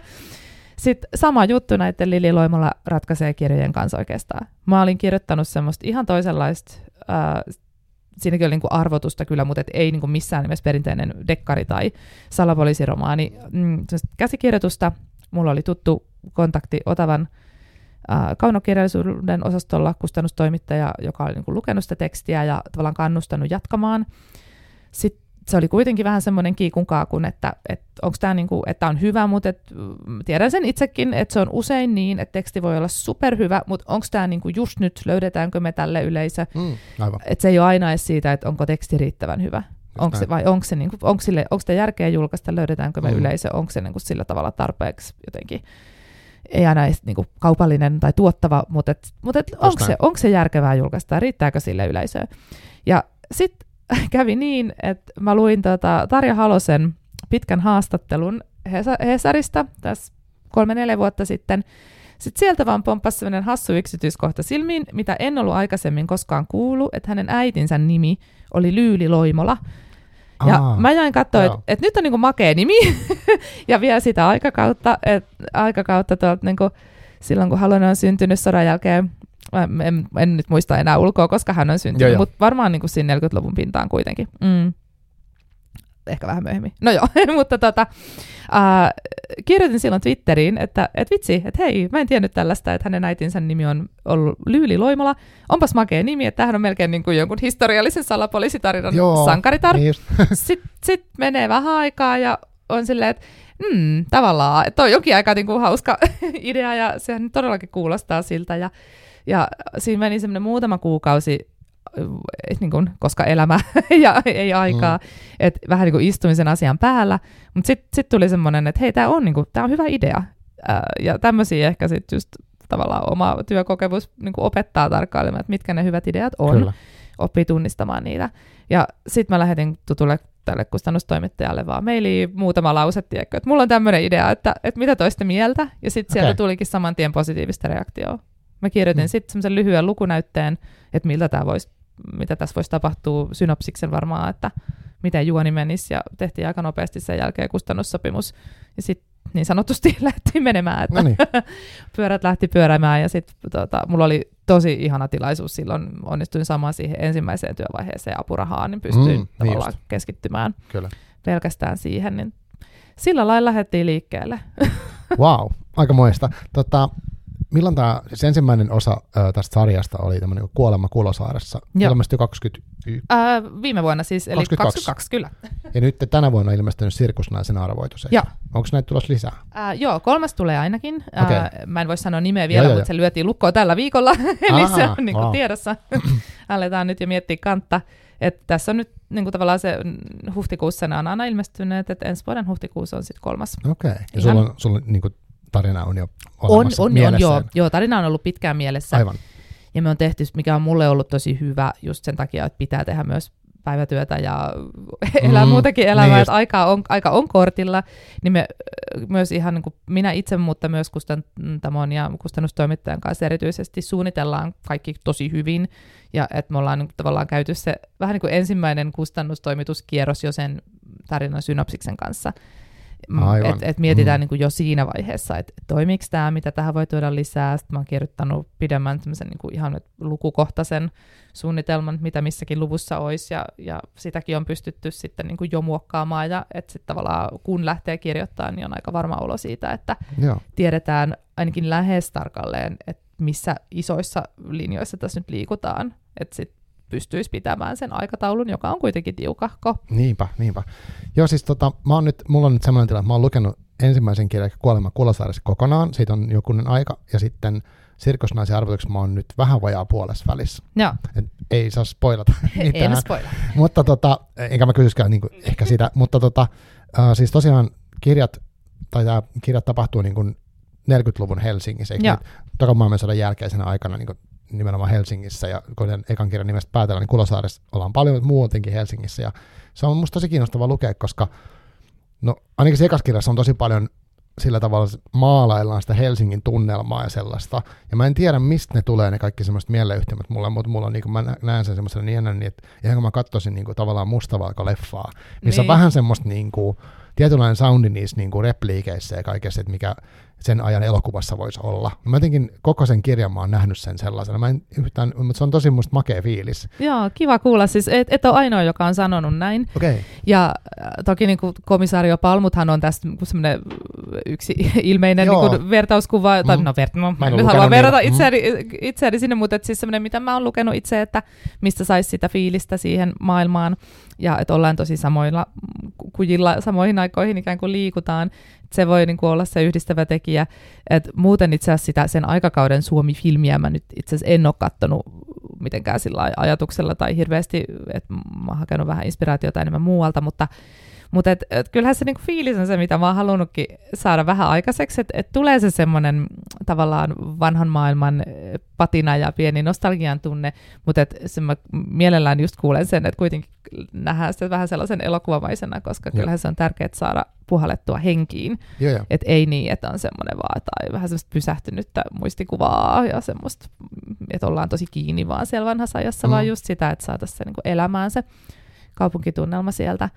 Ja vähän niin kuin hassulkin tavalla, mä en tiedä, onko, mä oon miettinyt sitä kauheasti, kun mä oon käyttänyt jossain haastatteluissa muutenkin tätä vertauskuvaa, että onko se niin kuin järkevää, onko se korrekti ta, korrektikaan vertauskuva, mutta, mutta joku oli siinä, että kun mä tota eka kirjaa kirjoitin vielä koronarajoitusten aikana, mutta et sitten kun se niin kuin ihan loppuun vietiin ja sitten kirjapainoa lähetettiin, niin oltiin jo jotenkin päästy sieltä vähän ulos. Mm, ja ja sitten sieltä mä niin kuin hain sitä tunnelmaa siihen, että kun kirjassa eletään aikaa niin heti toisen maailmansodan loppumisen jälkeen, tai no sanotaan 40, vuonna 46, että pieni hajokro, mutta käytännössä kuitenkin. kuitenkin. Jo, Et jotenkin, kun mä en halunnut kuvata semmoista että 40-lukuhan meillä ajatellaan usein, niin kuin, että pula-aika ja aika synkeä oli ja kauheat sotakorvaukset ja kaikki nuoria miehiä oli kuollut ja kaikilla oli vammoja ja pelkoja ja, ja näin ja se on totta kai totta, mutta, mutta et mä en niin kuin ajattele, että se voi missään nimessä olla se koko tarina. Ja mä hain niin kuin inspiraatio siitä, miltä musta tuntui, kun me alettiin taas jotenkin palata Jaa, elämään joo, koronan joo, jälkeen niin, ja niin. alkoi kohdata taas ihmisiä, kaupunki heräsi henkiä, paikat yhtäkin oli auki ja kaduilla näki ihmisiä ja saattoi törmätä johonkin tuttuun ja vähän semmoinen, että oltiin niin kuin palattu jostain syvästä kuopasta. Niin, että vaikka koronan ei ihan ollut toinen maailmansota, niin mä ajattelin, että jotain yhdistävää siinä on, että on ollut mm, poikkeusaika, kyllä. joka on eristänyt ihmisiä toisistaan, ja sitten päästään sieltä jotenkin ulos. Mä halusin tavoitella myös sitä semmoista iloa ja semmoista uuden ajan alkua, ja mä koen, että siinä se 40-luvun loppupuolisko oli tosi mielenkiintoinen, koska meillä on mun mielestä visuaalisistakin syistä paljon vahvemmat mielikuvat sit 50-luvusta, siitä, miltä 50-luvun Helsinki on vaikka näyttänyt, että Linnanmäki on auennut ja Coca-Cola on tullut Suomeen ja televisio, ää, televisio on lähtenyt niin kuin sieltä nousemaan, mutta sitten se 40-luvun loppu on vähän semmoinen, si- siihen ei niin kuin liity yhtä vahvoja mielikuvia, sitä ei ole niin kuin selitetty puhki niin, ehkä niin, meille aivan. populaarikulttuurissa varsinkaan, niin mm. tota, sitten mietin, että se voisi olla senkin takia semmoinen, ja myöskin ehkä kiinnostavaa se, että henkilöhahmot kirjassa ei itsekään tiedä, mihin tämä maailma tästä lähtee rakentumaan. Kyllä. Joo, joo, joo, siinä on tämmöistä, että he elää esimerkiksi tällaisessa niin kuin epätyypillisessä suhteessa ikään kuin, tai semmoinen järjestely siinä. Mä en tiedä, kannattaako näitä niin kuin avata, mä en tiedä, onko se hyvä vai huono, mutta mut, mut kuitenkin, ja sitten että vaikka siinä puhutaan siinä vanhasta Helsingistä, niin ja, ja sitten ehkä sitä, että siinä kerrotaan vaikka tämmöisestä, miten niin kuin siinä kirjanmaailmassa ikään kuin suhtaudutaan vaikka niin kuin, uh, homoseksuaalisuuteen ja tämmöiseen, mm. ja että se on ollut semmoista verhottua asiaa, että miehet tapaa toisiaan jossain puistossa niin tiettyyn aikaan. Semmoisia jänniä ajankuvajuttuja, ja on muitakin tällaisia niin kuin yksittäisiä ä, asioita, mitä voisi, missä ainakin mulle tulee semmoinen fiilis, että, aha, että, niin, että mikä on muuttunut ja mikä ei ole muuttunut niin kuin siitä ajasta tähän, ja sitä on kiva niin kuin miettiä. Vaikka tämä ei ole mitenkään semmoinen, musta semmoinen ei vois, en mä sanoisi ehkä historiallinen romaani siinä mm. mielessä, että ei haeta sitä historian faktaa sinne sikaan, niin, mutta tunnelman takia tärkeää. Joo, tunnelma on mulle tärkeämpää kuin faktat, ja siis joo. faktat pitää tietyllä tavalla olla kohdillaan, joo, joo, ja jotenkin, että et sit, sit, sit se on niinku eri asia, jos lähdetään ihan vähän niin kuin leikkimään historialla oikein näkyvästi, mm. mutta, mutta et, et, et, ei mun nyt ihan tarkoitus ole sitäkään tehdä, mutta mutta et mä tykkäsin, tykkäsin vaikka aikoinaan tosi paljon siitä, miten, taas en, en nyt halua verrata itseäni Sofia Koppolaan, mutta, mutta et miten Sofia Koppola rakensi Maria Antoinette elokuvansa, että et oli semmoista pientä silmäiskua, että yhtäkkiä onkin konverset jalassa niin, ja niin. siellä niinku sen rokokopuvun niin kuin alla. Ja se, musta se oli kauhean järkevää, et, et koska tavallaan haluttiin vaan niin kuin korostaa sitä, että et, no mikä, mikä tämä olisi niin kuin nykymaailmassa tämä hahmo. Mm. Ja sitten just semmoinen niin historia, historiassa musta kiinnostavaa vetää niitä rinnastuksia nykyaikaan. Paljon enemmän mä oon siitä kiinnostunut kuin semmoisesta jotenkin, että, että no millaista siellä nyt tarkalleen ottaen niin aikoinaan just, oli kyllä. ja miten se oli mm. erilaista kuin meillä nykyään. Että tietysti ihmiset ei niin koskaan pohjimmiltaan muutu ja aina on samanlaiset jotenkin tarpeet ja toiveet ihmisiä pyörittänyt ja sitten jotenkin jokaisessa aikakaudessa on ne omat kipupisteensä, mutta et sit ne, on, niinku, ne on kiinnostavia juttuja, mutta sitten on paljon yhteistä ja se kiinnostaa mua tosi paljon. Oliko sinulle itsestään selvää, että tämä, tai onko tämä tyyli, niin kuin sanoit aikaisemmin, ihan alusta taisit verrata Agatha Christien tai tällaiseen, niin kuin, eli ei Nordic Nori, eli ei sellaista niin kuin supersynkkää tai superväkivaltaista, se, kun tässä kuitenkin niin kuin ihmisiä, ihmisiä kuolee, mm. mutta, mutta ei, ei esimerkiksi tarvitse kuvailla niin yksityiskohtaisesti jotain niin kuin, niin kuin väkivallan tekoja tai hakea sellaista tunnelmaa, mitä Nordic Noirissa haetaan, vaan että tässä on joku sellainen jännä iloisuus tai semmoinen hauska kepeys ja sitten ikään kuin se hienous, että vaikka Lili Loimala niin kuin rupeaa yksityisetsiväksi. Ja jotain sellaista, niin kuin, siinä on jotain sellaista sulosta tai sellaista, että onko se niin kuin cozy crime tavallaan, miksi tämmöisiä kirjoja ehkä, niin kuin, tai mihin halutaan lokeroida, niin se on se, sitä käytetään nykyään maailmalla että useimmiten niin kuin genrenä sitä cozy crimea, ja se on vähän niin kuin hankalasti tietysti kääntyy Suomeen, ja niin. suomen kieleen niin kuin mukautuu edes tämä cozy crime, mutta arvotusdekkari on ehkä mulla niin kuin semmoinen yksi järkevä perinteinen tapa ilmaista, mistä on kyse. Et mulle, niin kuin, kun sanoin, että mä en ollut suunnitellut tämän tyyppisen kirjan kirjoittamista ennen kuin se idea lähti sieltä syntymään, niin, niin sitten kun se lähti, niin kyllä mä sitten tavallaan katoin taaksepäin ja olin silleen, että hei, tämähän on itse asiassa aika luontevaa mulle. Mä en ollut vaan koskaan tullut ajatelleeksi tätä Joo, mahdollisuutta, että mä oon aina tykännyt semmoisesta niin perinteisestä kristityylisestä arvotusdekkarista tosi paljon, lukenut niitä paljon, ja usein, jos mulle tulee semmoinen, että, että, vaik, että nyt olisi kiva lukea joku dekkarityyppinen kirja, ja oli ehkä varsinkin 2000-luvun alkupuolella vielä sitä aika paljonkin, tai sanotaan tuossa 2010-luvun niin kuin molemmin tai vuoden, vuoden molemmin puolin sitä, että meni kauppaan, niin sit siellä oli vaan niin kuin sitä toi, toinen toistaan niin kuin synkempää. Ja niin kuin, musta tuntuu, että oli vähän sellainen kilpailukin tuolla pohjoismaisilla kentillä, Ruotsi vastaan Norja, Tanska ehkä, mutta tota, että kuka keksii sen niin kuin kaikista sadistisimman ja ällöttävimmän sarjamurhaajan. Joo, Mielellään lapsiin niin kuin rikokset kohdistuu mm. vielä, tai, tai sitten johonkin aivan puolustuskyvyttömiin naisiin. Et, et se oli, mä, mä niin jaksa tämmöistä. Sitten mä en jaksanut semmoista jotenkin, että et syyllinen on niin kuin enemmänkin joku kansainvälinen rikosliiga tai joku tämmöinen niin iso instanssi jossain, vähän kasvoton. Että mä tykkään siitä, että, että on se niin kuin enemmän niin, että, että ei ole joku ihminen, joka on läpeensä paha tai läpeensä mm, korruptoitunut, kyllä. vaan että hän ajautuu tekemään jonkun rikoksen olosuhteiden pakosta, tai siksi, mm. että joku vaan niin kuin syy kyllä. siellä on niin, kuin niin paljon kytänyt, että on ajauduttu siihen. Niin se kiinnostaa mua paljon mm. enemmän kuin se semmoinen rikollisliigojen väkivallalla mässäily. Ja oli aika, jolloin sitä oli kirjakaupoista paljon vaikeampi löytää. Nyt se on niin kuin pikkusen nousemassa taas sinne rinnalle tämä tämmöinen cosimpi, kotoisampi Joo. juttu vähän eri muodoissaan, niin se on mulle oikein niin kuin ilo. Mutta, mutta et sillä lailla just huomasi, että et, et, okei, mä oon kaivannut tämän tyyppisiä, että ehkä on muitakin ihmisiä, jotka kaipaa dekkariltaan sitä.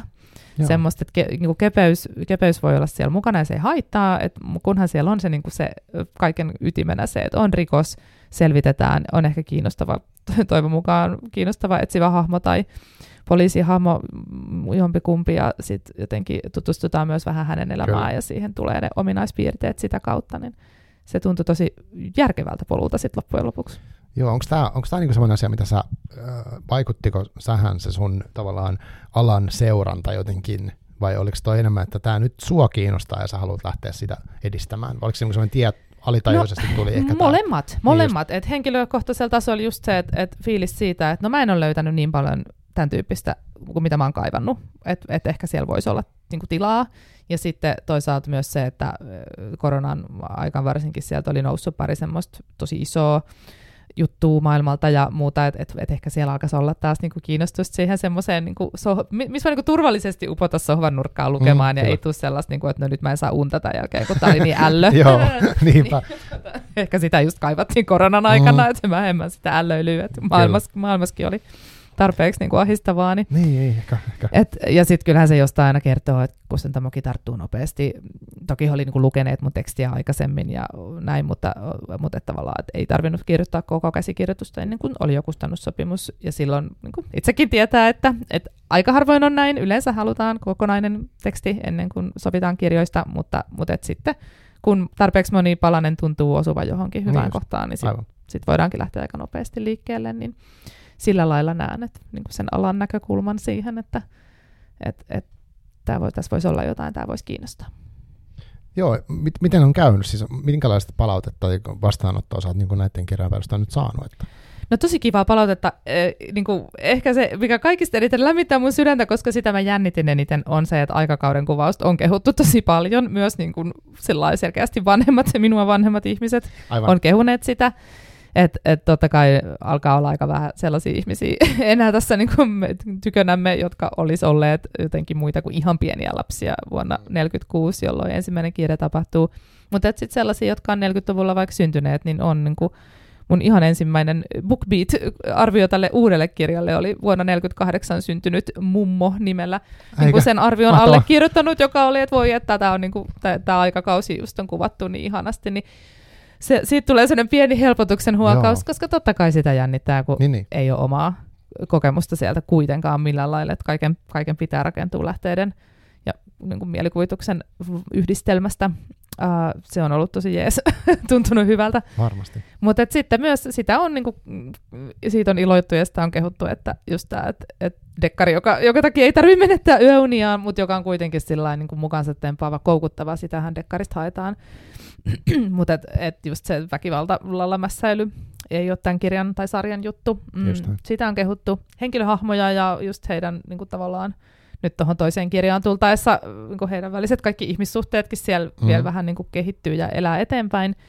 Niin sitä mä toivon, että, että kolmannes kirjassa on myös niin kuin jotenkin, tämä on tärkeä osa, miten niin kuin se lähtee rakentumaan se kolmonen, että ihmissuhteet ja se jotenkin tämmöinen Lilistä ja hänen aviomiehistä ja Rikusta sekä sitten tämmöisestä Helsingin poliisin komisaariosta Elias Huhdasta tulee niin kuin tämmöinen vähän niin kuin kolmikkotiimi, jotka sitten, joiden niin kuin väliset öö, tota, ihmissuhdekuviot myöskin niin kuin leviävät sen niin kuin mm-hmm. työuran ulkopuolelle, Aivan. niin se on, se on sitä, mitä tykkään itse kirjoittaa. Että he on musta kaikki sellaisia hahmoja, jotka on kasvaneet tärkeiksi, niin tykkään tosi paljon, että on tullut sitä palautetta, että hahmot on hyviä ja just se heidän välinen dynamiikka toimii. Niin Joo, siis musta on kiehtovaa, kun siinä tota, no mä en puhu ehkä ekan, tai puolentoista kirjan perusteella, mutta siis se Lilin ja Rikun, tämän pariskunnan niin kuin tavallaan se semmoinen epätodennäköinen päätyminen niin kuin siihen etsivän duuniin tai haluaa niin kuin rupea kokeilemaan sitä hommaa. Ja sitten siinä on kaikkea semmoista epäröintiä, että onko se hyvä juttu vai ei. Ja sitten heidän välistä dynamiikkaa on musta kiinnostavaa, että niin kuin,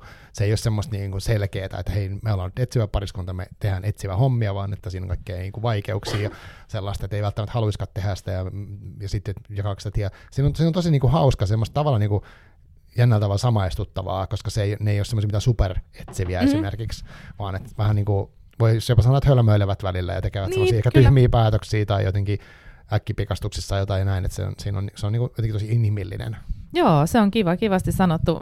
Just se, se oli musta niin kuin ihan kiinnostavaa, että et totta kai sit on, tulee niin kuin sitäkin palautetta, että et, et selkeästi just monilla on se, että rakastetaan sitä semmoista Herkule Poirot henkistä, niin kuin, joka tietää kaiken joo, ja joo, joo. jolla on niin kuin aina ne langat käsissään ja jo, ennen kuin kukaan muu arvaa, niin se oli jo huomannut sen ja sen asian ja kaikki oli loksahdellut päässä kohdilleen. Mutta sitten musta oli kuitenkin kiehtovaa lähteä just siitä, että joku on niin kuin ammattiuransa alussa. Ja, Joo, ja haluaa silti lähteä niin kuin tämmöinen tietynlainen working girl, niin kuin nykyaikaisempi hahmo, mutta et, et, siellä on ollut kuitenkin 46 tosi vähän mahdollisuuksia naisille työelämässä, niin sit sitä just, että mä ajattelen, että jos sit Lili olisi semmoinen vähän yli-ihminen hahmona, niin musta se ei olisi niin kiinnostavaa just inhimillisesti, Joo. kun että hän elää sitä aikaa jos joutuu niin kuin kyynärvoimin puskemaan Kyllä. itselleen tilaa, ja sitten hän on kuitenkin vielä sillä vähän epävarma itsestään ja ikään kuin just uransa alussa, että et löytyykö se paikka täältä, ja just toisessa kirjassa vähän enemmän vielä niin kuin sitä, että no mitkä niin kuin nämä taloudelliset realiteetit tämmöisessä niin, duunissa aivan. on. Niin, ja, että tuosta vaan rupeaa niin, etsivöimään, niin, vaan niin pitää niin kuin miettiä, miten saat rahaa. Näin, näin. Et, et se, just, se mä koin, että se on niin kuin järkevämpi ja hauskempi mulle toteuttaa niin, että hän jo. ei ole ihan täysin vielä siellä niin kuin Kyllä. Työ, työuransa huipulla ja tota, osaa vielä ihan kaikkea. Ehkä meistä jokainen voi vähän samastua siihen ihan missä kohtaa Joo. tahansa työuraa, että on se fiilis siitä, että no, osaako mä nyt sitten kuitenkaan. Mutta sitten kuitenkin tavallaan liike on semmoinen, ehkä voi sanoa, että moderni, että et, niin hakee sen tilan ja tekee sitä työtä, vaikka sitten ehkä ulkopuolelta epäillään ja pystyy todistamaan niin kuin sillä työllään myös sen, että hän, hän on kykenevä ja kaikkea, että, että siinä on niin kuin se ajan ennakkoluuloja vastaan taistelu, mutta myös varmaan niin kuin mitä moderniskaassa edelleen niin kuin naisvaltaisia aloja niin kuin suhtaudutaan tietyllä tavalla alentuvasti, niin niin se Kyllä. on jännää, että jos miettii, että siitä on tosi kauan aikaa, mutta sitten jotkut asiat myöskään ei muutu, vaikka olisi hyvä, että muuttuisi. Niin, kyllä, joo. Ja sitten kakkoskirjassa sit on niinku tilanne, jossa tota, kuollut nainen on niinku Amerikasta Suomeen saapunut musta esiintyjä, musta amerikkalainen mm. nainen, joka sattuu sitten niinku Helsingissä kuolemaan, niin sitten siinä taas vähän käsitellään sit niinku poliisin ennakkoluuloja, ja sehän on myös aika karu asia, että ei ne ole niinku niin, ihan hirveästi totta. tässä 80 vuodessa kehittyneet, että edelleen vähän sellaista, että miet, niin kuin ennen kuin lähdetään tutkimaan, että mitä tässä on tapahtunut, niin mietitään, että kuka tämä on tämä uhri, että onko tämä niin kuin yhtä tärkeä ihminen kuin joku muu.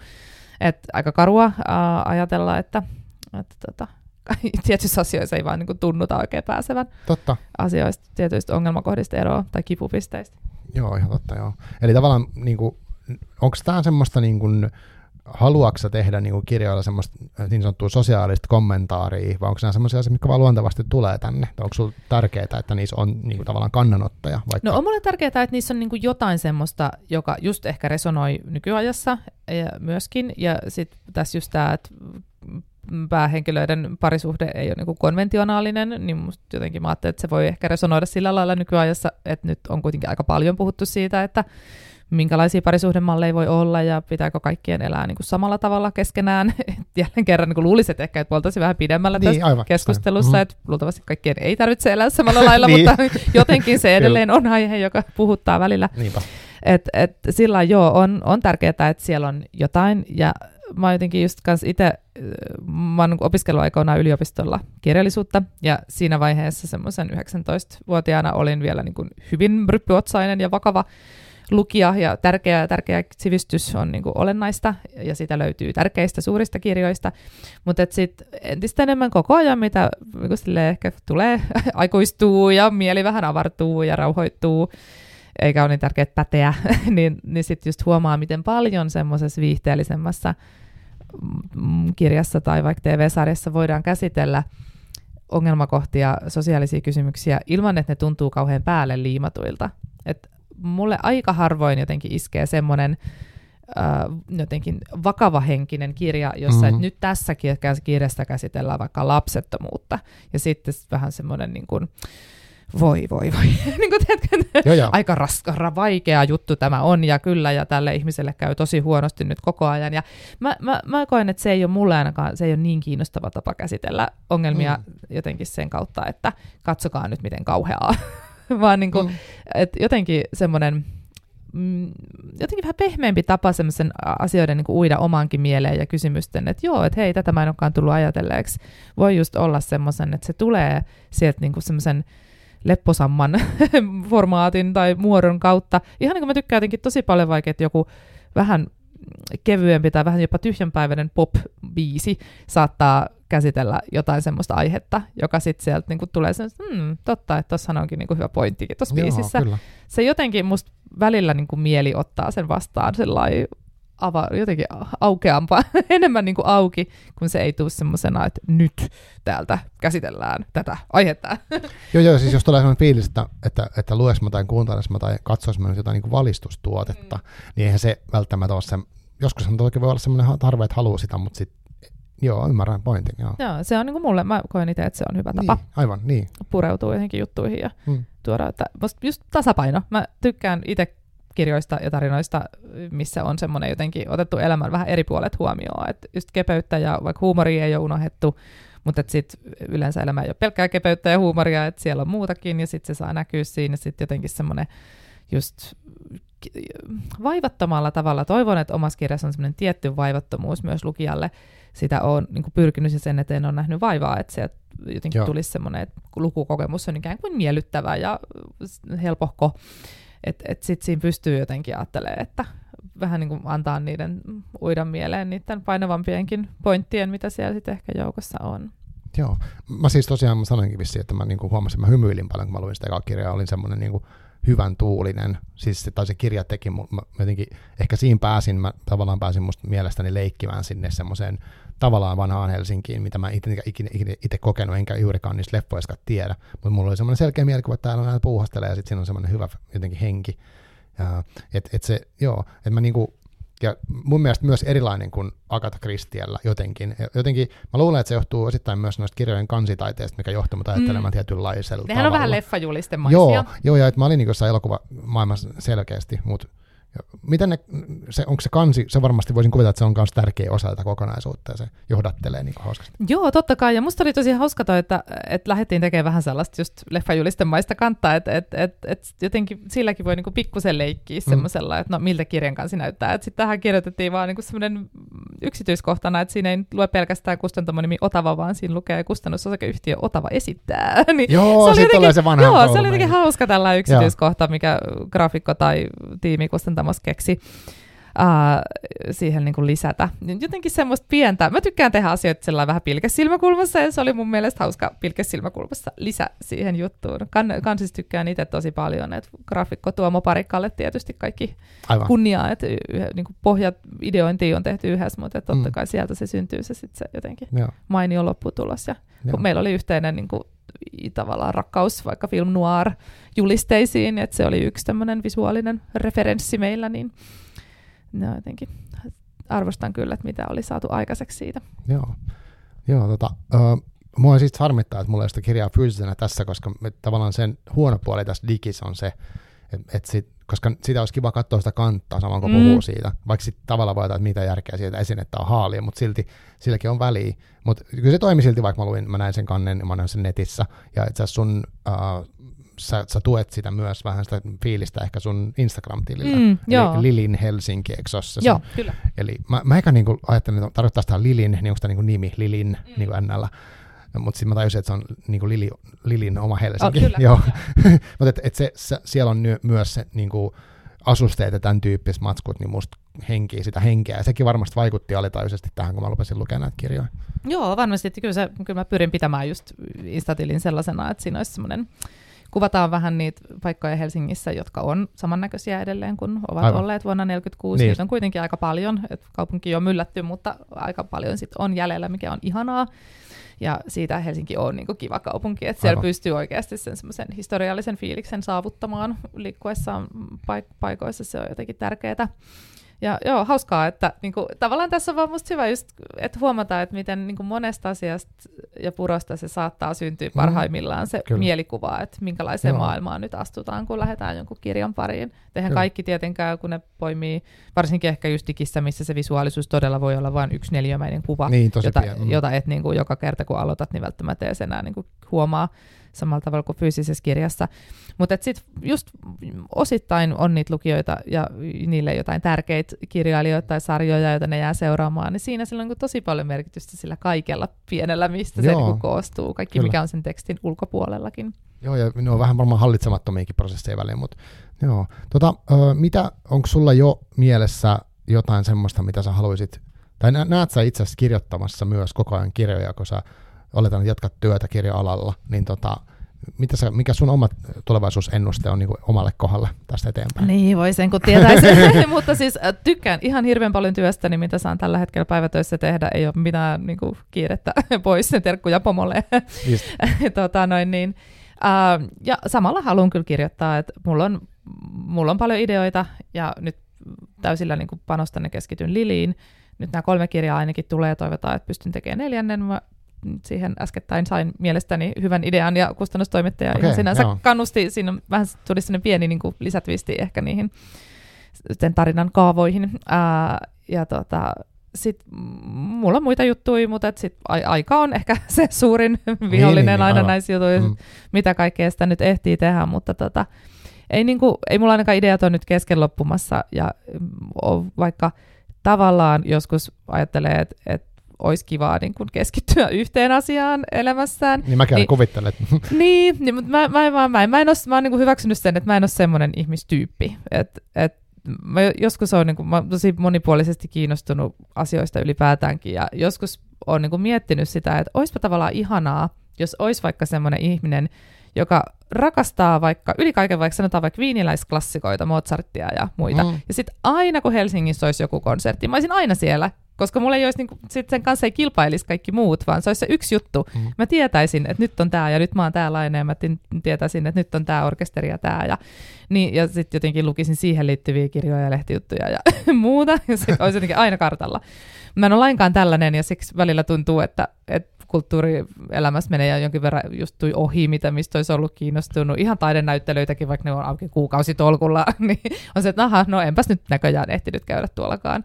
Et, et, et se vaan, mä, mä oon tämmöinen ihminen ja sit tällä mennään, että et, et sit se on ehkä niinku, mä koen, että se on myös rikkaus, että me ollaan erilaisia ja tämä on niinku se mun niin, vahvuus, niin, että jotenkin pystyn olemaan just kirjoittajanakin mielestäni sillä aika av- avarakatseinen ja semmoinen jotenkin, että et tosi vähän lokeroin, pyr, pyrin välttää sitä kaikessa elämässä ja työssä ja tekemisessä, mm-hmm. että jotenkin, että just vaikka ei niinku ollut yhtään suunnitellut sillä lailla paperilla itselleen tätä dekkarikirjailija uraa, niin kasvoin sitten yhtäkkiä sieltä niin kuin jotenkin luontevasti kuitenkin aukesi, ja sitten siinä, siinä olikin kauheasti järkeä. Niinpä. Ja sitten on muitakin juttuja, mitä haluaisi tehdä. Nyt mä teen tätä ja katsotaan, mihin niin riittää. Ja sitten joitain juttuja jää elämässä tekemättä. Kaikkeen ei ehdi, mutta... Se on ikävä kyllä totta, joo, ei mitenkään. Mäkin, mäkin mietin tuossa, kun sanoit tuosta, että sä haluaisit keskittyä tai kuvi, olisi kuvitelma tai haluat olla tämmöinen erilainen tyyppi.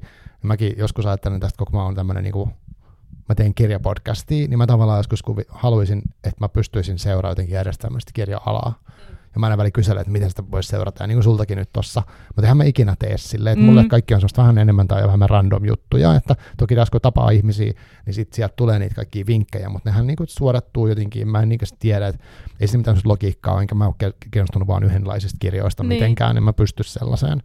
Niin kuin, joo. Mutta mut mulla olisi ehkä yksi vielä semmoinen, mitä mä olisin kysyä, niin tota, mm, minkälainen sä oot, niin kun, kun sä nyt sä oot tehnyt siis kustannustoimittajan hommia, nyt tätä kirjallista tuottajahommaa muille ja tavallaan niin kuin, niin, kuin, niin minkälainen sä oot niin kuin semmoisen toiminnan vastaanottajana? No hyvä kysymys. Siis äh, se on jännä, kun kuvittelee, että pystyy katsomaan sitä tilannetta, että vaikkapa kustannustoimittaja lähettää palautetta omassa tekstistä vähän niin kuin jo sen yläpuolelta, koska mm-hmm. tietää, mitä se on, ja on tehnyt sen itse toisinpäin niin, todella monta sato, suurimmiten satoja kertoja.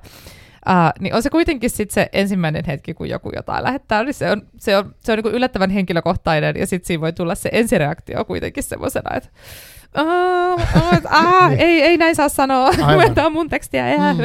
et, et, et, ei sitä aina pysty niinku sellainen rationaalisena yksilönä vaan niinku kaikkea ylhäältä kattelemaan, että et sekin pitää tavallaan hyväksyä.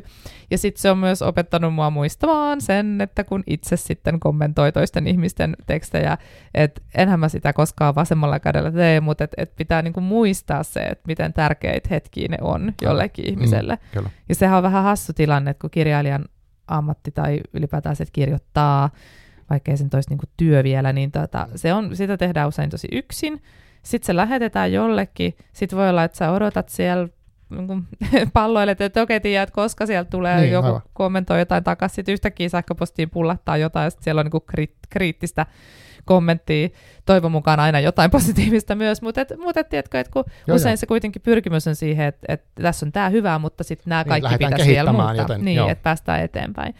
Niin, että pitää mielessä sen, että se on, se on, niin kuin se on hassu tilanne, joutuu ensin odottaa ja sitten jotenkin, että oikein tiedä, mitä sieltä tulee. Ja sitten pitää niin kuin niellä se, että ai, tämä ei ollutkaan vielä valmista. Ja vitsi, yksi hauskin tämmöinen Twitterissä vastaan tullut tämmöistä kustannustoimittajahuumoria, jota siellä nyt ehkä aika harvoin näkee, mutta kerran oli semmoinen joku amerikkalainen toimittaja, joka laittoi, että en tiedättekö mikä hänestä on aina hauskaa. Se kun kirjailija lähettää hänelle tekstin ja se dokkari on nimetty piste final.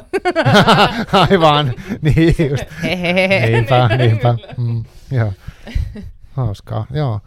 Tota, tässä on ollut kaiken näköisiä aiheita, me ollaan käyty läpi. Tota, mm, mulla on nyt nykyään tullut näköjään sellainen rutiini, mä kysyn vielä lopuksi, että et, et, tota, onko jotain, mitä sä haluaisit vielä sanoa? Loppukommentteja, lopputerveisiä kavereille tai jotain semmoista, mikä näistä meidän aiheista olisi vaikka niin. semmoista, mikä olisi jäänyt sanomatta. Mä en tiedä, miksi mä kysyn tätä, mutta mä ajattelin, että jos jää vielä jotain niin hampaan koloon, niin tässä vaiheessa voi sanoa. Niin, no tietysti kiva, jos joku tämän perusteella lähtee Lili Loimola ratkaisee sarjaa lukemaan. Se on mukavaa, se on niin kuin jotenkin edelleen minulle se on tosi iso juttu henkilökohtaisesti, kun joku uusi lukija tulee kertomaan, että hei mä luin, luin sun kirjan ja tykkäsin. Ja se on, se on, se on ihanaa. Se, tota, kertokaa ehkä kirjailijoille ylipäätään, saa kertoa, että mä oon lukenut sun kirjan ja tykännyt siitä. Joo, et se, on, se on ainakin sellainen, että jonkunkaan just puhuttiin, että, että mikä siinä on, että välillä itsekin arastelee. Että mä tietysti niin kuin ammattini puolesta sillä vähintään niin kuin tavallaan tuttuja mulla on niin kuin paljon mm, maailmassa, kyllä. jotka on kirjoittavia ihmisiä. Niin mikä siinä on, että välillä ei niin jotenkin kehtaa mennä mukaan sanoa, että hei, mm. mä luin sun kirjan, se oli musta hyvä. Että men, menkää vaan, se on, kaikkien mielestä se on kivaa. Okay. ja sitten ehkä sellainen, just puhuttiin noista nuorten lukemisista, jutuissa, niin tota, että kun se on, niin kun se on hassua kyllä vähän niin kuin omassakin perheessä sillain meidät vanhempina yllättänyt, kun mun puolisokin on kirja-alalla ja koti on täynnä kirjoja ja herrajesta ollaan niin kuin ikään kuin tehty kaikki oikein tässä, ja, ja, ja. tässä asiassa, niin silti toisen lapsen kanssa se on ollut tosi vaikeaa ja haast, niin kuin semmoinen vähän semmoista päänseinää hakkaamista välillä, että et ei vaan niin kuin meinaa lähteä se lukeminen ja ei ajatellut, että se olisi niin kuin meidän perheessä se ensimmäinen tai isoin haaste, niin, ja niin. sitten se mm. pääsi niinku yllättämään meidät vanhempina. Niin, et me just tässä puhuttiin töissä siitä, just tosiaan ehkä mainitsinkin, että mun yksi kollega oli jossain haastattelussa, missä vähän kysyttiin tästä, että mitä vinkkejä voisi olla vanhemmille. Joo. Uh, jos on tämmöinen lukuhaluton lapsi kotona tai haluaisi ylipäätään vähän kannustaa, niin jotenkin just tuli mieleen, että et, et, ottakaa niin lapsiin mukaan kirjakauppaa, tai sitten vaikka kirjastoa, jos kirjakauppa just nyt ei ole jotenkin ajankohtainen asia. Et, et antakaa se niin itse nähdä, mitä kaikkea on. Et Suomessa kirjoitetaan ihan huikean monipuolista ja hyvää lastenkirjallisuutta mm-hmm. tällä hetkellä ja nuorten kirjallisuutta myös. Ja jotenkin sitä on niin, niin ilo nähdä vaan työssään, miten paljon sitä hyvää just nykyajassa kiinni olevaa juttua on, mutta kun se ei vaan aina löydä niitä tota, lukevia tai lukemattomia lapsia, niin et viekää niitä sinne kirjojen äärelle ja antakaa niiden just, että hei tänään sä saat valita täältä jonkun, että ihan minkä vaan. Ja sitten kun se valitsee, niin sitten todella niin kuin silleen, että toi on hei hyvä, vitsi sä valitsit hyvin, Aivan. eikä niin kuin, ai tommonen. Niin justiin. Okei, okay, toi oli hyvä, toi oli hyvä, joo. Ehkä me lopetetaan tähän tällä kertaa, mutta sitten ehkä joskus jatketaan, koska tota, nyt sinulla tulee lisää näitä kirjoja, ja ties mitä seuraavaksi tapahtuu, niin kiinnostava seurata, niin kuin, mitä, mitä keksit jatkossa. Joo, mustakin on kiinnostava seurata, Joo. mitä niin kuin seuraavaksi, mikä on se niin. seuraava niin. sellainen puski, puskasta tuleva Joo, juttu. Se hauskaa, kyllä, kyllä, kyllä, kyllä. Joo. Kiitos tosi paljon, Laura. Hei, kiitos, oli kiva olla. Joo, kiitos kuulijoille ja palataan, palataan ensi viikolla. Moi.